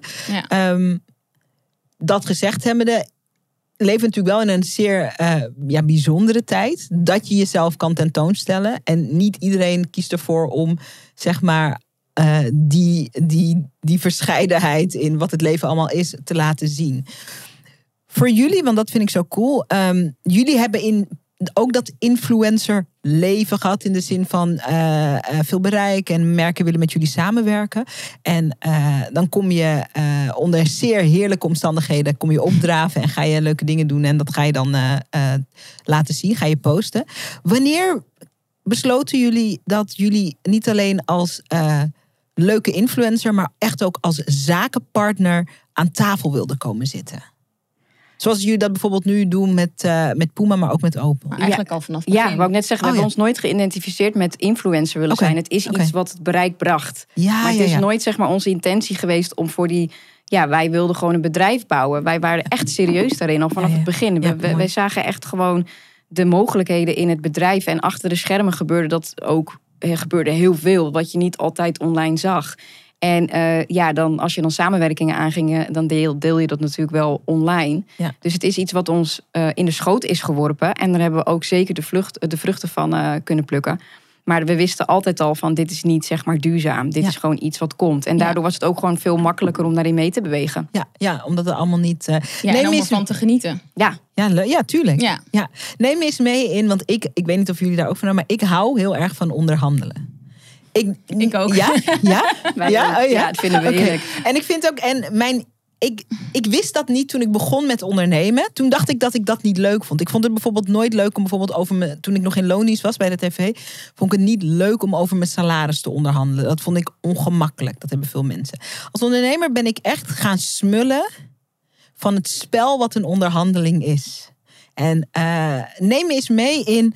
ehm, hoe hebben jullie onderhandeld? Dus van eh, meer traditionele influencerrol bij bijvoorbeeld een samenwerking met een groot bedrijf als Puma, tot eh, jullie zijn daar nu echt in een business construct mee. Neem me eens mee, hoe onderhandel je dat? Nou, ik weet eigenlijk niet eens zozeer of dat echt een vorm is van onderhandelen. Maar dat, dat is denk ik meer een vorm van netwerken geweest. Mm. Wij zijn meerdere keren dus door eh, Puma gevraagd om mee te gaan naar het buitenland. Echt nou, in de mooiste villa's sliepen we fotoshoots, videoshoots. Helemaal te gek. Maar ja, wij wisten ook van we blijven niet voor altijd een soort van eh, ja, influencer fitness model. Wij Ja. worden ook ouder en hè, dat, dat, dat vergaat een keer. Ja. Ehm, En dat was ook niet de insteek. Nee. en dat was, ook he- nee, dat was ook helemaal niet de, de insteek. Wij werden daarvoor gevraagd. Ja, hartstikke leuk. Prima, een super mooie kans. Ja. Eh, maar wij, wij raakten daar natuurlijk wel in contact met het team. En we, zijn daar, eh, we hebben daar een hele leuke band mee opgebouwd. En we vertelden hun ook van wat we deden, waar we voor stonden. En wij leven wat we doen. Ja, dus wat jij net als Ja. voorbeeld gaf van... Hè, je kan wel zeggen wat je doet, maar als ze het ook zien. Ja. Dus zij, zij zagen ook wie wij zijn als mens en wat we doen. Met als resultaat dat we dus nu eh, niet meer die campagne doen, bijvoorbeeld in het buitenland. Maar dat we nu voor de Puma Academy als, als spreker zijn uitgenodigd laatst. Leuk. En ja, dat is dan nog niet eens zozeer een vorm van onderhandelen. Maar dat is dan ja, meer gewoon laten zien. Wie, ja, eigenlijk ook zichtbaarheid. Ja, hè? ja, het is ook zichtbaarheid. Ja. Ja. Stel je voor dat je het nooit vertelt waar, waar jullie mee bezig zijn. Dan weten mensen dat dus ook niet. Kunnen ze er ook en, niet voor kiezen. Nee, en dan ga je ook af van een plaatje wat je ziet op social media. En dat is maar, ik bedoel, wij delen wel wat op social media. En soms delen we wel bijvoorbeeld ehm, eh, de verhalen die we hier vandaag hebben gedeeld. Die hebben we ook op social media gedeeld. Maar dat is 2% van ons leven. Ja, ja, ja, precies. Ja, het, is Dus- altijd maar, het is altijd maar een stukje en het is nooit de, de diepgang. Zoals, Nee. zoals we bijvoorbeeld nu in de podcast raken we ook meer aan. En de- de- het heeft ook meer ruimte nodig. Social media is niet altijd het platform om die enorme diepgang ook te kunnen ruimte, ja. Aandragen. Nee, dat, dat en als mensen altijd. dan drie posts van je hebben gelezen, dan denken ze wel dat ze je kennen. Ja, en dat ja, ja, je dan, eh, hè, oh, jij bent zo en zo. Want we oordelen natuurlijk wel heel gauw. Ja, mag ik daar één grappig verhaal over vertellen? Ik merk bijvoorbeeld ook, ik ben net als jullie eh, ook openhartig. Ehm, en, en ik hou van gezelligheid en het is ook gezellig.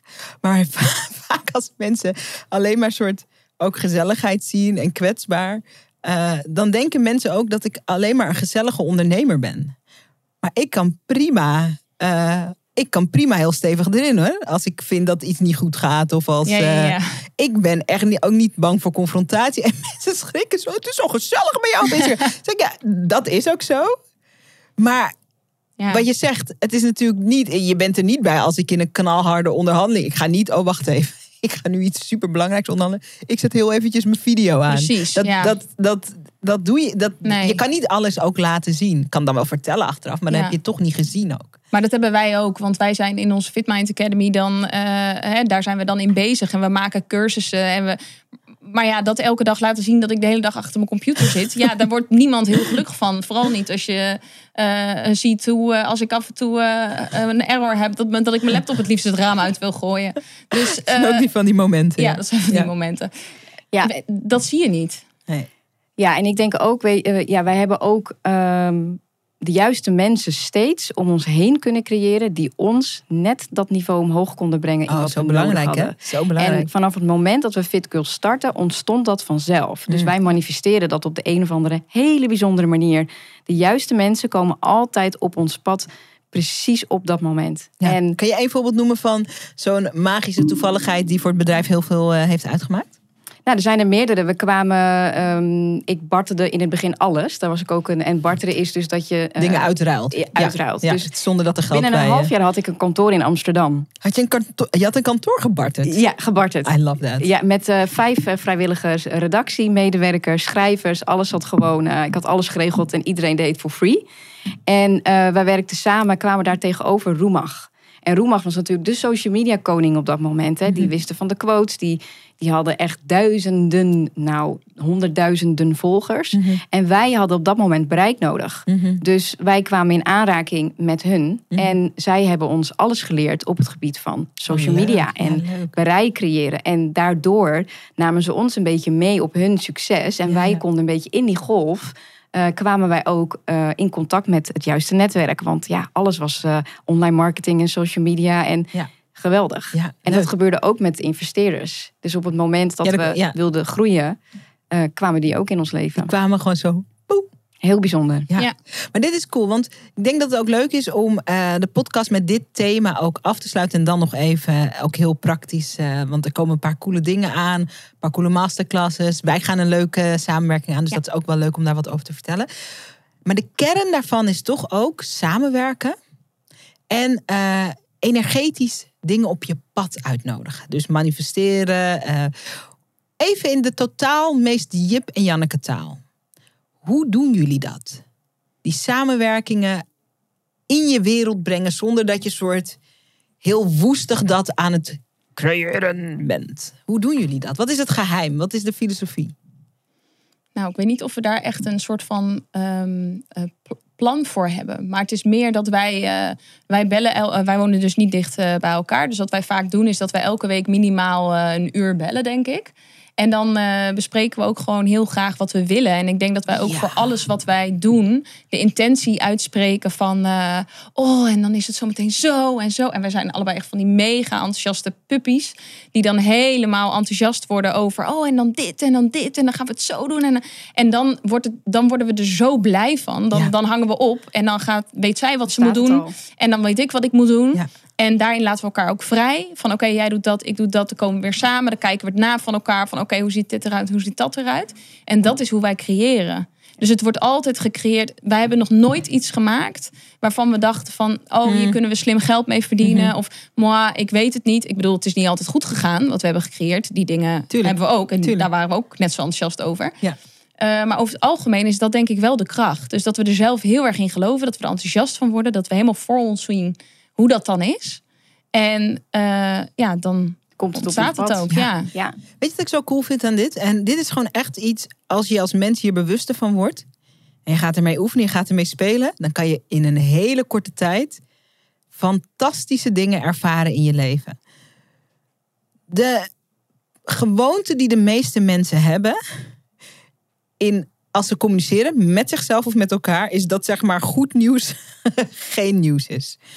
Eh, dat het pas een leuk gesprek of interessant gesprek is als het gaat over een probleem of als het gaat over iets wat niet goed gaat. Ik merk dat heel erg. Ik heb nu, ik, ik heb mijn datingprogramma, hè. dat is ook op dezelfde manier ontstaan. Ik wilde iets met alle leuke dingen die ik ervaar in mijn dateleven. De, de expressie, de liefde die ik ervaar, het plezier, het non-judgmental daten. Nou, oh mijn god, dat is een soort revolutionair iets. Dat je gewoon Ja. tegenover iemand gaat zitten en diegene gewoon laat zijn wie die is. In plaats van dat je Ja. zit te scannen. Of die eh, al jouw vinkjes aan. Of je al je vinkjes. Nou, echt revolutionair. Maar in dat daten merkte ik het ook. Op een gegeven moment ging ik voelen van wanneer is een date nou leuk en wanneer is een date nou niet leuk. En de dates die niet leuk zijn, zijn dates waar mensen lekker samen willen klagen met jou. Over een stomme baas. Of over een kutproject. Of over een algoritme. Of over de regering. Of over. En niet dat dat allemaal niet super legitiem. Ja. Ik geloof direct dat je een klote baas hebt. Ik geloof ook direct allemaal dingen die. ehm, maar die gewoonte om elkaar te, op te zoeken in misère. Ja, dat heet vlokking. Heet dat vlokking? Ja. ja. Dat is een. Dat is voor veel mensen de manier hoe ze zich verbinden. Dus wat jullie omschrijven, wat ik bijvoorbeeld ook met een aantal. eh, ik heb bijvoorbeeld met mijn business coach heb ik het. Ik heb het met mensen in mijn team heb ik het. Ik heb het ook met vriendinnen. Dat je gewoon samenkomt en dat je gewoon een uur praat over wat tof zou zijn. Ja. Is super schaars. Daarom zijn heel veel mensen die moeite hebben met dingen manifesteren. Want als je in het model zit dat goed nieuws geen nieuws is. Ja. Ja, en we herinneren elkaar ook eraan. Hè? Dus eh, soms dan eh, ja, eh, hebben we wel eens dat we niet lekker in ons vel zitten. Ja. Of, dus we kunnen elkaar ook daarin op, upliften Ja. van... Hè, we, we, moeten, we herinneren ons eraan dat we ons vast moeten houden aan die visie. Ja. En dat dat ons gaat lukken, hoe En dan ook. die- en- en, wat dat er ook uitkomt, het is oké. Ja. Ja. Sorry, ik moet nog even ranten, want dit is zo belangrijk. Dit oefenen en mensen om je heen hebben met wie dit kan. Een uur lang gewoon zitten in hoe tof iets zou zijn. En dat, dat zou echt, sorry hoor, ik ga echt gewoon rechtstreeks. Dat zou echt je leven kunnen veranderen. Dit is ook de nummer één reden waarom ik medelijden heb met mensen die veel roddelen. Ik denk, je hebt geen idee. You're ruining your fucking life. Ja. Je bent niet het leven van Jolante, die jou niet kent, aan het Oh. ruinen. Je bent niet het leven van Lil Kleine, weet ik veel mensen, maar, of Jamie Vaas of weet ik veel waar. You're not ruining their lives. Jij bent jouw leven aan het verruineren. Ja, je voelt het. Ja, echt amen. Je hebt gewoon. Het, het is zo, en ik bedoel, alle mensen, eh, de meeste mensen roddelen wel eens, maar voor sommige mensen echt een lifestyle. Mhm. We gaan nu Ja, bellen en we gaan Ja. praten over. En dan denk ik, je, je, je, je zuigt, je, je laat gewoon de energie waarmee je iets prachtigs neer zou kunnen zetten, lekt gewoon weg. Het is zo negatief. En jij denkt dat je die ander ermee hebt. De realiteit Nee. is, de mensen waar je over roddelt, die kennen jou niet eens vaak. en ehm, je zou ook dit kunnen doen. En weet je wat er mogelijk zou zijn als je met die ene vriendin met wie je lekker altijd wil roddelen? Zoals mensen bijvoorbeeld ook, soms sturen mensen nare DM's of zo. Of laatst zag ik iets onder mijn post, zag ik dat iemand hartstikke boos werd over iets wat ik vind. En ik voel echt compassie. Ik denk, ah, al dit vuur wat Ja. in jouw woede naar mij zit, is weggelekte creatie-energie. Ja, En eh, ik eh, kan je niet helpen nee. ermee. Maar dit is ook precies wat ik dus net bedoelde. Hè? Toen jij zei van wat hopen jullie te bereiken over vijf of tien jaar. Nou, dat we dus als vrouwen verbinden op een andere manier. En dat Ja. we dus elkaars cheerleader zijn. In plaats van dat we elkaar gaan als iemand eh, op tv komt of iets vet, vets heeft. Dat we gaan zeggen, nou hè, dat heeft ze zo en zo bereikt. Ja, Nou, hè. ze zou wel zeker. eh, ja en eh, kap daar gewoon mee. Want je doet jezelf er gewoon echt alles wat je, plezier nee, mee. maar alles wat je zegt, dat zeg je tegen jezelf. Als jij een succesvolle vrouw ziet, of een, beeld, of een beeldschone vrouw, en je zegt, nou, het zijn alleen maar, eh, weet ik veel wat. Je programmeert je brein te zeggen dat succes dan bijvoorbeeld alleen maar voor hele knappe mensen is. Of als je zegt, die, dat in de tv werd dat vaak gezegd, dat zeiden meiden tegen elkaar. Dan had iemand promotie gekregen en dan zeiden meiden tegen elkaar, nou, die heeft zich vast omhoog geneukt. Ja. Dan denk ik, je programmeert jezelf in, in de overtuiging dat om omhoog te komen, om carrière te maken, moet je dus met iemand neuken. Ja. How sad. Want je zou jezelf ook kunnen programmeren in het idee dat als je betere ideeën gaat bedenken en beter en je Ja. meer toelegt aan je mooie werk, dat dat een reden zou kunnen zijn om Ja, en, promotie te en krijgen. hoe vet dat zij dit kan. Als zij dit kan, kan ik het ook. ja, ja, het is echt hoe je het interpreteert. Maar ja, alles is, wij, wij hebben ook geleerd, alles is projectie. Dus wat je van een ander Tot- vindt, totally. dat is een realiteit van jouw eigen binnenwereld. Totally. Dus hoe, je- ja, en, en daarin kan je creëren. Je kan zelf alles wat je ziet en waar je wat van vindt, voelen waarom dit jou raakt en wat dat voor Ja. jou betekent. En dat omturnen tot iets wat jou kracht geeft. En dat zien als een les. En ik denk dat alles een spiegel is. En als je het op die manier ook bekijkt, dan kan je jezelf echt helemaal opnieuw creëren. Tot Ja. een Oh. liefdevol, compassievol, oordeelloos. En vooral naar jezelf. Want uiteindelijk gaat het daarom. Ja. En ook een powerhouse word je ervan. Ja. 100 procent. Je wordt gewoon bevrijd. Ja, Ja, Ja. bevrijd van alle conditioneringen en programmeringen die de maatschappij, maar jij vooral jezelf oplegt. ja. Ja. Oh. En dat is zo bevrijdend. Ja. Dat is dus het pad waar wij op zijn gegaan. Ja. En wat ons zoveel lichtheid heeft gebracht. Dat op het moment dat we dus een tegenslag hebben, dat we onszelf kunnen dragen in dat moment. Ja. En de innerlijke dialoog met onszelf aangaan. En niet een ander daarvan de schuld geven. Nee. Niet onszelf daarvan de schuld geven. Maar gewoon kijken Wat is er het, gebeurd? wat is er gebeurd. En wat levert me eigenlijk op, waardoor ik dit in de toekomst anders kan doen. Ja, ja. Maar kijk, dit gaat natuurlijk over emotionele volwassenheid. Ja. En ehm, wat ik mooi vind aan het pad van ondernemerschap, is dat eh, ehm, als je het zo aangaat, het pad van ondernemerschap is echt zo'n fantastische leerschool om emotioneel volwassener te worden. Want als je dat niet doet, merk je het gewoon meteen in je alles. Je merkt het op je bankrekening, je merkt echt overal als dat niet stroomt. En dan Ja. kan je wel zeggen, ja, dat is de economie. Of ik heb een verkeerde businessmodel. Je kan natuurlijk duizend. Of dat komt omdat er concurrent zijn. Nee, nee, nee, nee. Het is jouw eigen emotionele volwassenheid of gebrek daaraan. Het is jouw eigen energy. De, de positieve, de hele flipside hiervan is dat ehm, als je dat belangrijker gaat vinden in je leven, hè, Dat je eh, emotioneel jezelf kan dragen en volwassener wordt. Dan is het dus zo, dat hebben, vind ik, wij een beetje meegemaakt. Dat je dus zeg maar eh, iemand. eh, je kan elkaar tegenkomen en eigenlijk binnen twee tellen besluiten: oh, we gaan allemaal toffe dingen samen doen. Zo is dat een beetje gaan bij Ja, ons. zeker. Ik kwam jullie Ja, tegen ja. op event, we raakten aan de praat. We Ging voelden heel- heel helemaal, snel. helemaal snel. Helemaal, helemaal, helemaal zo van klik, klik, klak. Soort Lego, klik, klik, klak in elkaar. Eén keer meeting gehad. Oké, doen. Het leven hoeft gewoon geen strijd te zijn. Nee. En je bedrijf bouwen hoeft ook geen strijd Nee. te zijn. Oh, zo waar. En dat is gewoon wat we los mogen laten. Die strijd in onszelf. ja. Ja, oh, ik Ja, en ook, en ook. En gewoon focussen op die binnenkant. En weet je wel, als mensen gaan eh, hebben beginnende ondernemers, dan zijn ze bezig met hun website en hun logo, nee, de huisstijl. Ja, de kleuren. De kleuren. Ja, en dan, weet je wel, en, en in het begin hebben wij dat ook allemaal gedaan. Maar uiteindelijk merken wij gewoon steeds Daar het om. dat het gaat erom wat je voelt. En wat je met je programma wil bereiken. En dan hebben we het. no- En en tuurlijk ga je ook naar cijfertjes kijken. Maar in eerste instantie van wat wil je betekenen voor een ander? ja, ja. Weet je wel, Wat je vertrekpunt wat wil je is. geven Precies, aan de wat wil je geven? Ja, ja. En daarna komt de rest. Ja, En dat is eigenlijk hoe wij het altijd hebben gedaan. En dat, dat Dat is ons werkt why. ook. Ja, ja. Onze why. Maar Ja. da- en in die energie kunnen dingen ook snel ontstaan. Dan kan je dus samenkomen. Dan kan je dus dat idee bedenken voor die retreat. En dan kan je meteen de website Ja. uitwerken. En dan kan je dus op weg naar huis in de trein zien... al vijf mensen hebben gekocht. Hetzelfde voor mijn dateprogramma. Ik ontdekte dat er zoveel liefde... Dus het gaat, voor, het gaat over platonisch daten. Ik dacht, ik ga een periode lang... eh, lukt niet altijd, hoor, moet ik zeggen. Maar ik ga meer platonisch daten. En ik wil aanwezig zijn. Ik heb geen zin meer om mannen te veroordelen. Ik heb geen zin om. Ik wil gewoon, ik wil gewoon zijn eigenlijk. Zo ontstond het. Na mijn, na mijn heftige break-up. Ik wil dat gewoon zijn. Toen ging ik gewoon zoveel. Ik dacht, jeetje, ik wou dat ik dit had geweten toen ik twintig was. Er ontstond zoveel leuks. Omdat iemand, een man voelt ook als hij niet de hele tijd door de vinkjeskeuring heen hoeft. Dat energetisch. Dus mannen zijn ook meer zichzelf. Eh, er zit niet zo'n enorme verwachting op. Ik ga gewoon daten om het daten. Zo begon het. Nou ja, er gebeurde van alles, ontstond van alles. Ik dacht, de wereld moet dit weten. Mijn brein zei, eh hey, dit is niet logisch. Eh, je doet toch altijd programma's over video's en zichtbaarheid? En mijn hart zei, eh boeiend, we gaan dit gewoon maken. Ik heb dat hele programma, het is een volledig online programma. Negen modules. het, het is nog twee weken. Met Ja. iemand vrij. Een paar weken.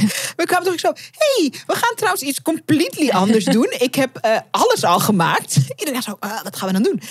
In twee of drie weken Ja. stond alles. Terwijl soms zijn mensen honderd jaar bezig met het uitbouwen van een Ja. programma. En dat komt omdat je eh, leeft in de liefde ervan. En je creëert in de liefde ervan. En dan kan het super snel gaan. ja. Ja, en wat Dani ook zei, ons eerste programma hebben we zelfs verkocht voordat het klaar was. Kan ook Dat heel kan goed. ook gewoon. Want je verkoopt het gevoel, je verkoopt de intentie. En als je dat onder woorden, je verkoopt de transformatie waar je mensen doorheen wil. Dat verkoop je. Denk je echt dat mensen eh, precies willen weten wat er in module 8 video 2 zit? Tuurlijk niet. Boeien. Ja. Het gaat erom, wat Wat kunnen ze ja. Nadat ze dat hebben beleefd met jou? Ja. Als je dat woorden kan geven, sky's the limit. Zeker. Ja. Oké. Er zitten nu allemaal mensen te stuiteren en te zeggen: Ik wil ook. ik wil ook. Ehm, wat kunnen mensen die dit nu zien of luisteren met jullie beleven? Waar kunnen ze naartoe? Eh, er komen een paar coole masterclasses aan. Wij gaan samen coole masterclass geven. Ook voor het dateprogramma. Jullie eh, hebben een groot programma waar je ook een onderdeel van kan zijn. Vertel, neem ons mee. Waar kunnen we eh, ehm, eh, inhaken op eh, deze fantastische energie en werken met jullie hulp eh, vanuit deze energie? Nou, sowieso staat alles over ons op de website, fitmindacademy.nl. En eh, online zijn we natuurlijk op social media te vinden. Ehm, en we, hebben, we zijn nu bezig met Reset Your Life. Daar, dat is ons drie maanden traject. Dan ga je, word je online begeleid, samen verbinden, leren, helen, groeien, eh, patronen doorbreken. Dus alles waar we het eigenlijk net over gehad hebben. Ehm, je hart helen, maar ook je mindset transformeren. Waardoor je dus eh, vanuit overvloed gaat leven. Ehm, en meer zelfliefde gaat creëren. Maar vooral leert om van jezelf een prioriteit te maken. Oh, belangrijk. Eh, het is echt de eerste stap naar de revolutie die nu zo nodig is. En waar heel veel vrouwen heel erg behoefte naar hebben. ja, of ze het nu weten of niet van zichzelf. Een soort bijna als gevoel. Het zit is echt een gevoel van ik wil het anders. Ik voel dat er zoveel meer in me zit dan dat er nu uitkomt. En dat is dit hele toffe programma waar we dus eh, eh, ja, bijna wekelijks online komen. Eh, we gaan echt transformeren, maar niet alleen mentaal, ook emotioneel en ook fysiek. Dus dat betekent dat je. Je gaat leren hoe je stress los kan laten, hoe je omgaat met spanningen, ook emotionele spanningen. En dat denk ik dat dat, als je dat al kent, als je jezelf kan leren dragen in de donkere momenten, dus als je tegenslagen krijgt, dan wordt je leven al zoveel lichter. Ja. En je bent minder bang, omdat je jezelf kent Ja. eh, in het dal. En als je niet bang hoeft te zijn, dat is ook mijn eigen ervaring. Ik heb ook een aantal eh, interessante, eh, diepe dalen mogen pakken. Eh, als je jezelf daarin kent en je weet, I'm not gonna die. Ik weet wat ik moet doen om, mezelf, eh, om bij mezelf te zijn daarin. Ja. Eh, wanneer je dan niet in een dal bent, is het ook veel, veel prachtiger. Omdat je jezelf ook kan vertrouwen meer. Nou, ik denk dat daar, Ja. dat, is, dat is denk ik de basis. Vertrouwen hebben in jezelf en je overgeven aan het moment, aan wat er is Ja. en wat er op je pad komt. Aan het En, leven. eh, niet alles willen forceren om bepaalde dingen voor elkaar te krijgen die je uiteindelijk geen vervulling geven. Ja. Die strijd mogen we loslaten. Ik Ja. denk dat dat zo ontzettend waardevol is. Dingen waarvan je denkt dat je ze wil. Ja, Ja, terwijl- die quick fixes loslaten in Mhm. voeding, in relaties, in alles. afvallen. Ja. Dat Ja, was heel ja, lang, dat ja. had ik gezegd. Ik wil Ja. drie kilo afvallen. Toen ik echt op een dieper level eh, eh, ehm, naar mijn gezondheid ging kijken, kwam het, ging het over heel andere dingen. Ik wil me lekker in mijn lijf voelen. Ik wil me Ja. sexy voelen. Ik wil vrij zijn in mijn lijf. Ik wil gezond eten. Ik wil, ik, wil, ik wil glowen. Ja. Ik, wil, Ja. ik wil flirten. Dat, het ging echt niet over Helemaal drie kilo. Nee, het gaat over hoe je je voelt.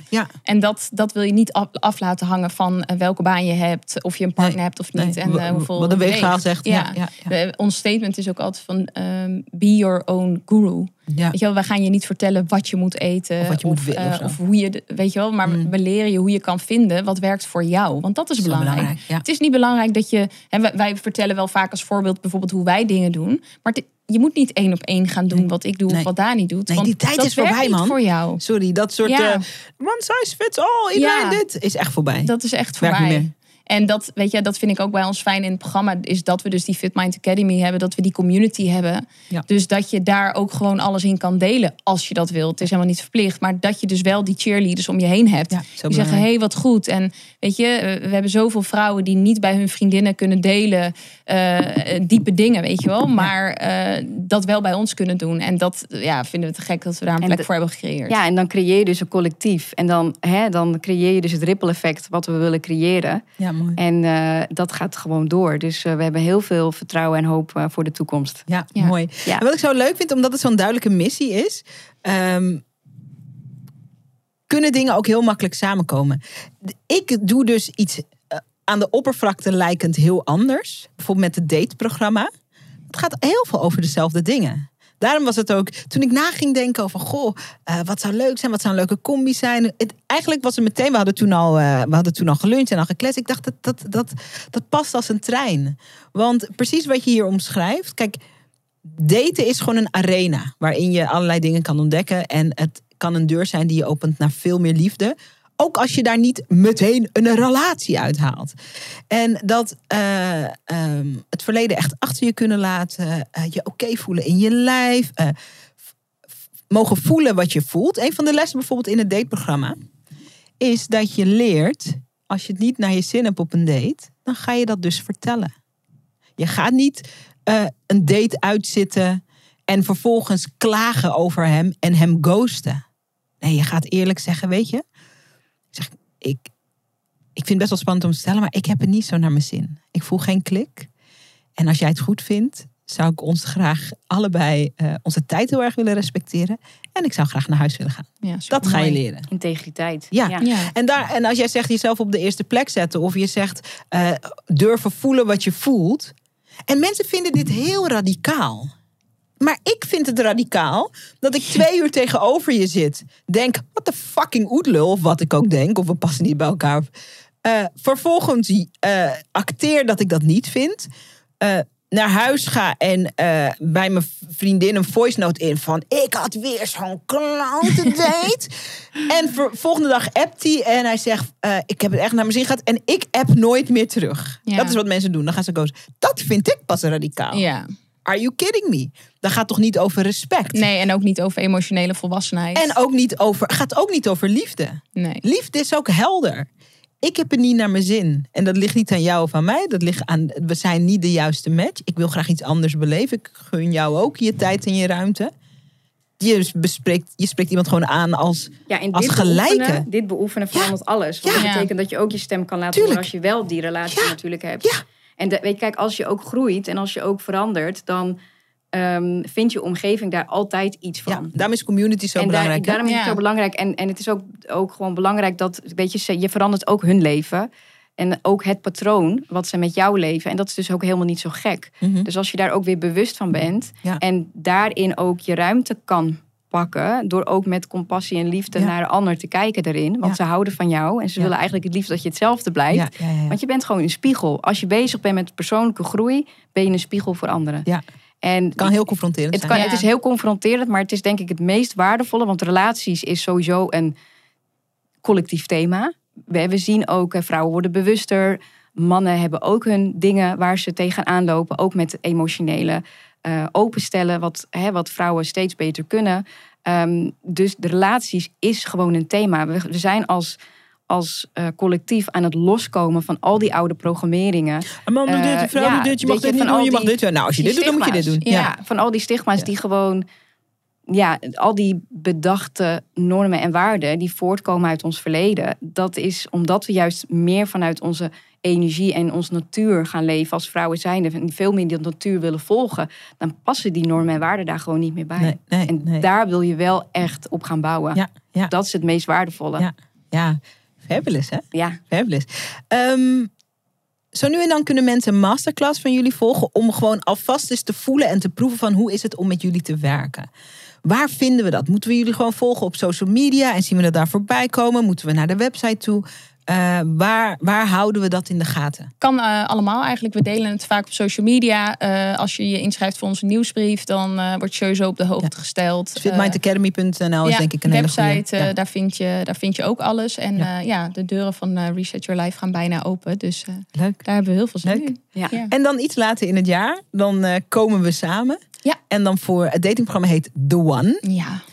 En natuurlijk willen mensen The One vinden, maar oh, alles is een spiegel. Als je meer The One mag zijn van jezelf, Ja. dan kan de magie pas echt ontstaan. En daar gaan we eigenlijk praten ook over eh, durven voelen, eh, het lijf dat mee mag doen. Niet Ja. allemaal in ons hoofd zitten, maar lekker in je lijf. En dat gaat niet over dat je dus vijf kilo moet afvallen en dan kan je eindelijk die broek aan van toen je twintig was of zo. Daar gaat het niet over. Het gaat Nee. echt over kan je in je lijf aanwezig zijn. Weet je, en daarna moeten we ophouden, want anders blijf ik erin hoor. En dan is het opeens zes uur later met deze We podcast. kunnen Maar nog vijf uur ja, we kunnen echt nog vijf uur. Ja. Een van de leukste dingen ook in het, in het dateprogramma, en dat gaat ook over wat we nu bespreken, is ehm, dat ik vrouwen echt wil uitnodigen. Ik doe dat zelf ook. Om in een date, in plaats van dat je je hele levensgeschiedenis tegen iemand aanknalt op date 1. Prima, mag hè, als je dat zo voelt. Maar je kan gewoon ook eh, zijn. Je kan gewoon zitten en ademen en luisteren. En gewoon kijken van, wat voel ik eigenlijk bij deze man? Je lichaam kan je alles vertellen. Ik ga het zo gelijk toepassen. Je gaat ik. meteen oefenen. Je hebt zo'n date. Ik heb zo'n date. Ja. App me daarna ja. wat, wat je lichaam Ja. vertelde. En dit, is- dit is wat jij zegt, dat is eigenlijk ook steeds meer een, eh, echt een staat van zijn die ik ook beoefen. Maar ook thuis zijn, ook echt in het moment zijn. Ja, Ik denk dat dat super waardevol is om ehm, echt te gaan voelen. Want alles wat je denkt, re- daar reageert je lichaam op. Ja. Dus die signalen, Ja, die zijn ja, waardevol. ja. Die wil je niet onderdrukken. Nee, Dus dat is een hele ja. mooie training. Ja, Ja. mensen zeggen, ja, ik, heb, ik, ik trek steeds, eh, er komen steeds mannen op mijn pad die helemaal geen oog hebben voor me of weet ik veel wat. Yo, als je gewoon gaat ademen tijdens een date en gewoon luistert en ontspant en stopt te presteren. Je moet een leuk verhaal, je moet eens aan. Dat Ja. ga je meteen voelen. Oh, er is geen ruimte. Je voelt gewoon, oh, er is geen ruimte voor mij in deze persoon zijn leven. Of, eh, oh, eh, niet, niet echt geïnteresseerd. Of andersom, wauw, dit is echt iemand die wil weten hoe ik het beleef, hoe ik het ervaar. Al die informatie hangt gewoon in de atmosfeer. Als je gewoon eens Ja. rustig gaat ademen en stopt te presteren. Alle informatie is voorhanden. Ja, en ook, weet je, je kan wel verwachten. Of eh, je mag wel verlangen, maar je kan niet verwachten. Nee, nee. Weet je wel? En Ja. vaak ga je in een date met zoveel verwachtingen Oh, van... Lord. Oh, hè, als het zo wordt en zo. En als die... eh, ja, en ja. dat is eigenlijk alleen maar vragen om teleurstelling Ja. natuurlijk. Een van de modules, dat vind ik een van de leukste modules, dat is module 8. Die heet ook Is that you, future baby daddy? dat gaat over een date ingaan. En ik bedoel, ik, ik, werd, eh, ik was 35 toen ik moeder werd. Dus ik weet echt hoe het voelt om de biologische klok te voelen en zo. Eh, maar eh, daten, kijk, mijn ogen gaan ook zo daten in de hoop dat je de vader van je kind op date 1 kan detecteren. Ja. It's really, um, it's really not gonna work. It's really not gonna work. Zelfs al is hij duizend keer de vader van je baby, de, de verwachting om eh, de vader van je baby uit de line op te halen tijdens de eerste date is gonna murder it. Dat gaat het echt killen, Ja. omdat het je echt weghoudt bij het nu. Ja, want Ja. je beweegt vanuit, vanuit een tekort. Ja, en je ja, wilt juist ja. vanuit een staat Ja. van overvloed het aangaan. Ja. Het is al goed zoals het is. En het kan. Ja, en daar is dus innerlijk werk voor te doen. Ja. Want er is niks mis met het verlangen om moeder Ja. te worden. En er is niks mis met, want het, is ook een, het kan een heel diep verlangen zijn. Ik heb dat zelf ook ervaren. Dat je voelt van, het is tijd voor die fase van je leven. Maar je moet, er, eh, eh, je moet die emotionele volwassenheid daarin ontwikkelen. Van, en dat enorm kunnen voelen. En je bent nu hier. Ja, en, en we zijn ja. vaak ook heel erg op zoek naar zekerheid. Weet je, wel, we hebben het Ja. liefst altijd zo'n lichtgevende, flitsende pijl boven iemands hoofd. Ja. Zo van, this is the one. Weet je wel, maar ja, dat gaat niet gebeuren. Nee. Dus weet je wel, ga- laat die verwachtingen los. Ga gewoon een leuke tijd hebben. Ga het gewoon leuk hebben met elkaar. Ja, ja. En als je nu dit hoort en denkt, ik freak out bij de hele gedachte dat ik mijn verwachtingen los moet laten bij een date. Meld je aan. Ja. Strijder.nl slash the one. Hebben jullie nog een Ja, URL? ook bij ons komen. Ja. Dat ja, ja, zeker. Kom bij ons allebei. Heb je een, eh, want we hebben de website, maar is er misschien nog een rechtstreekse URL waar mensen. Nou, als ze eh, naar de website gaan, dan staat er gewoon heel groot een button op. Dus die, eh, die gaan ze echt vinden. Die, Volg de button. volg En dan vind je hem. Meiden, ik vond het echt fantastisch eh, eh, om jullie te mogen spreken voor de podcast. Ik wil jullie bij voorbaat nu uitnodigen. Kom, kom nog eens terug. Nog Wanneer er weer iets eh, moois te bespreken is, which is vast veel sneller nog dan Ja. we denken. We nemen hierna de volgende op. Ja, ja.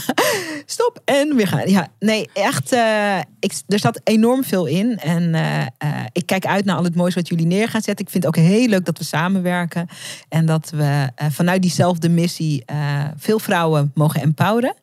En ja, als er nu champagne was, zou ik zeggen, kling. Ja. Het is een soort emotioneel champagne moment. Ja, het is wel een amen, denk ik. Ik Ja. denk dat we wel kunnen laten zien van eh, er is nog zoveel meer te ontdekken in Ja. dan waar we nu zijn. En er is ook, hè, als je nu kijkt, dat je weet van wauw, weet je, er, er zijn nog zoveel mogelijkheden. Ik kan me nog zo anders voelen. Ik kan alles creëren wat ik wil. En ik hoop dat wij daar gewoon het voorbeeld in zijn van ja, weet je, we komen wel ergens vandaan. We hebben ook, net als iedereen die nu kijkt, een verhaal. En van dat verhaal, eh, je, nee, je kan kiezen wat je verhaal wordt. Ja. Je hoeft niet Totally. je hoeft niet je verhaal te zijn. Je kan zelf je verhaal maken. En jij hebt daarin de regie. En eh, misschien voel je nu dat het, hè, dat het misschien nog een lange weg is.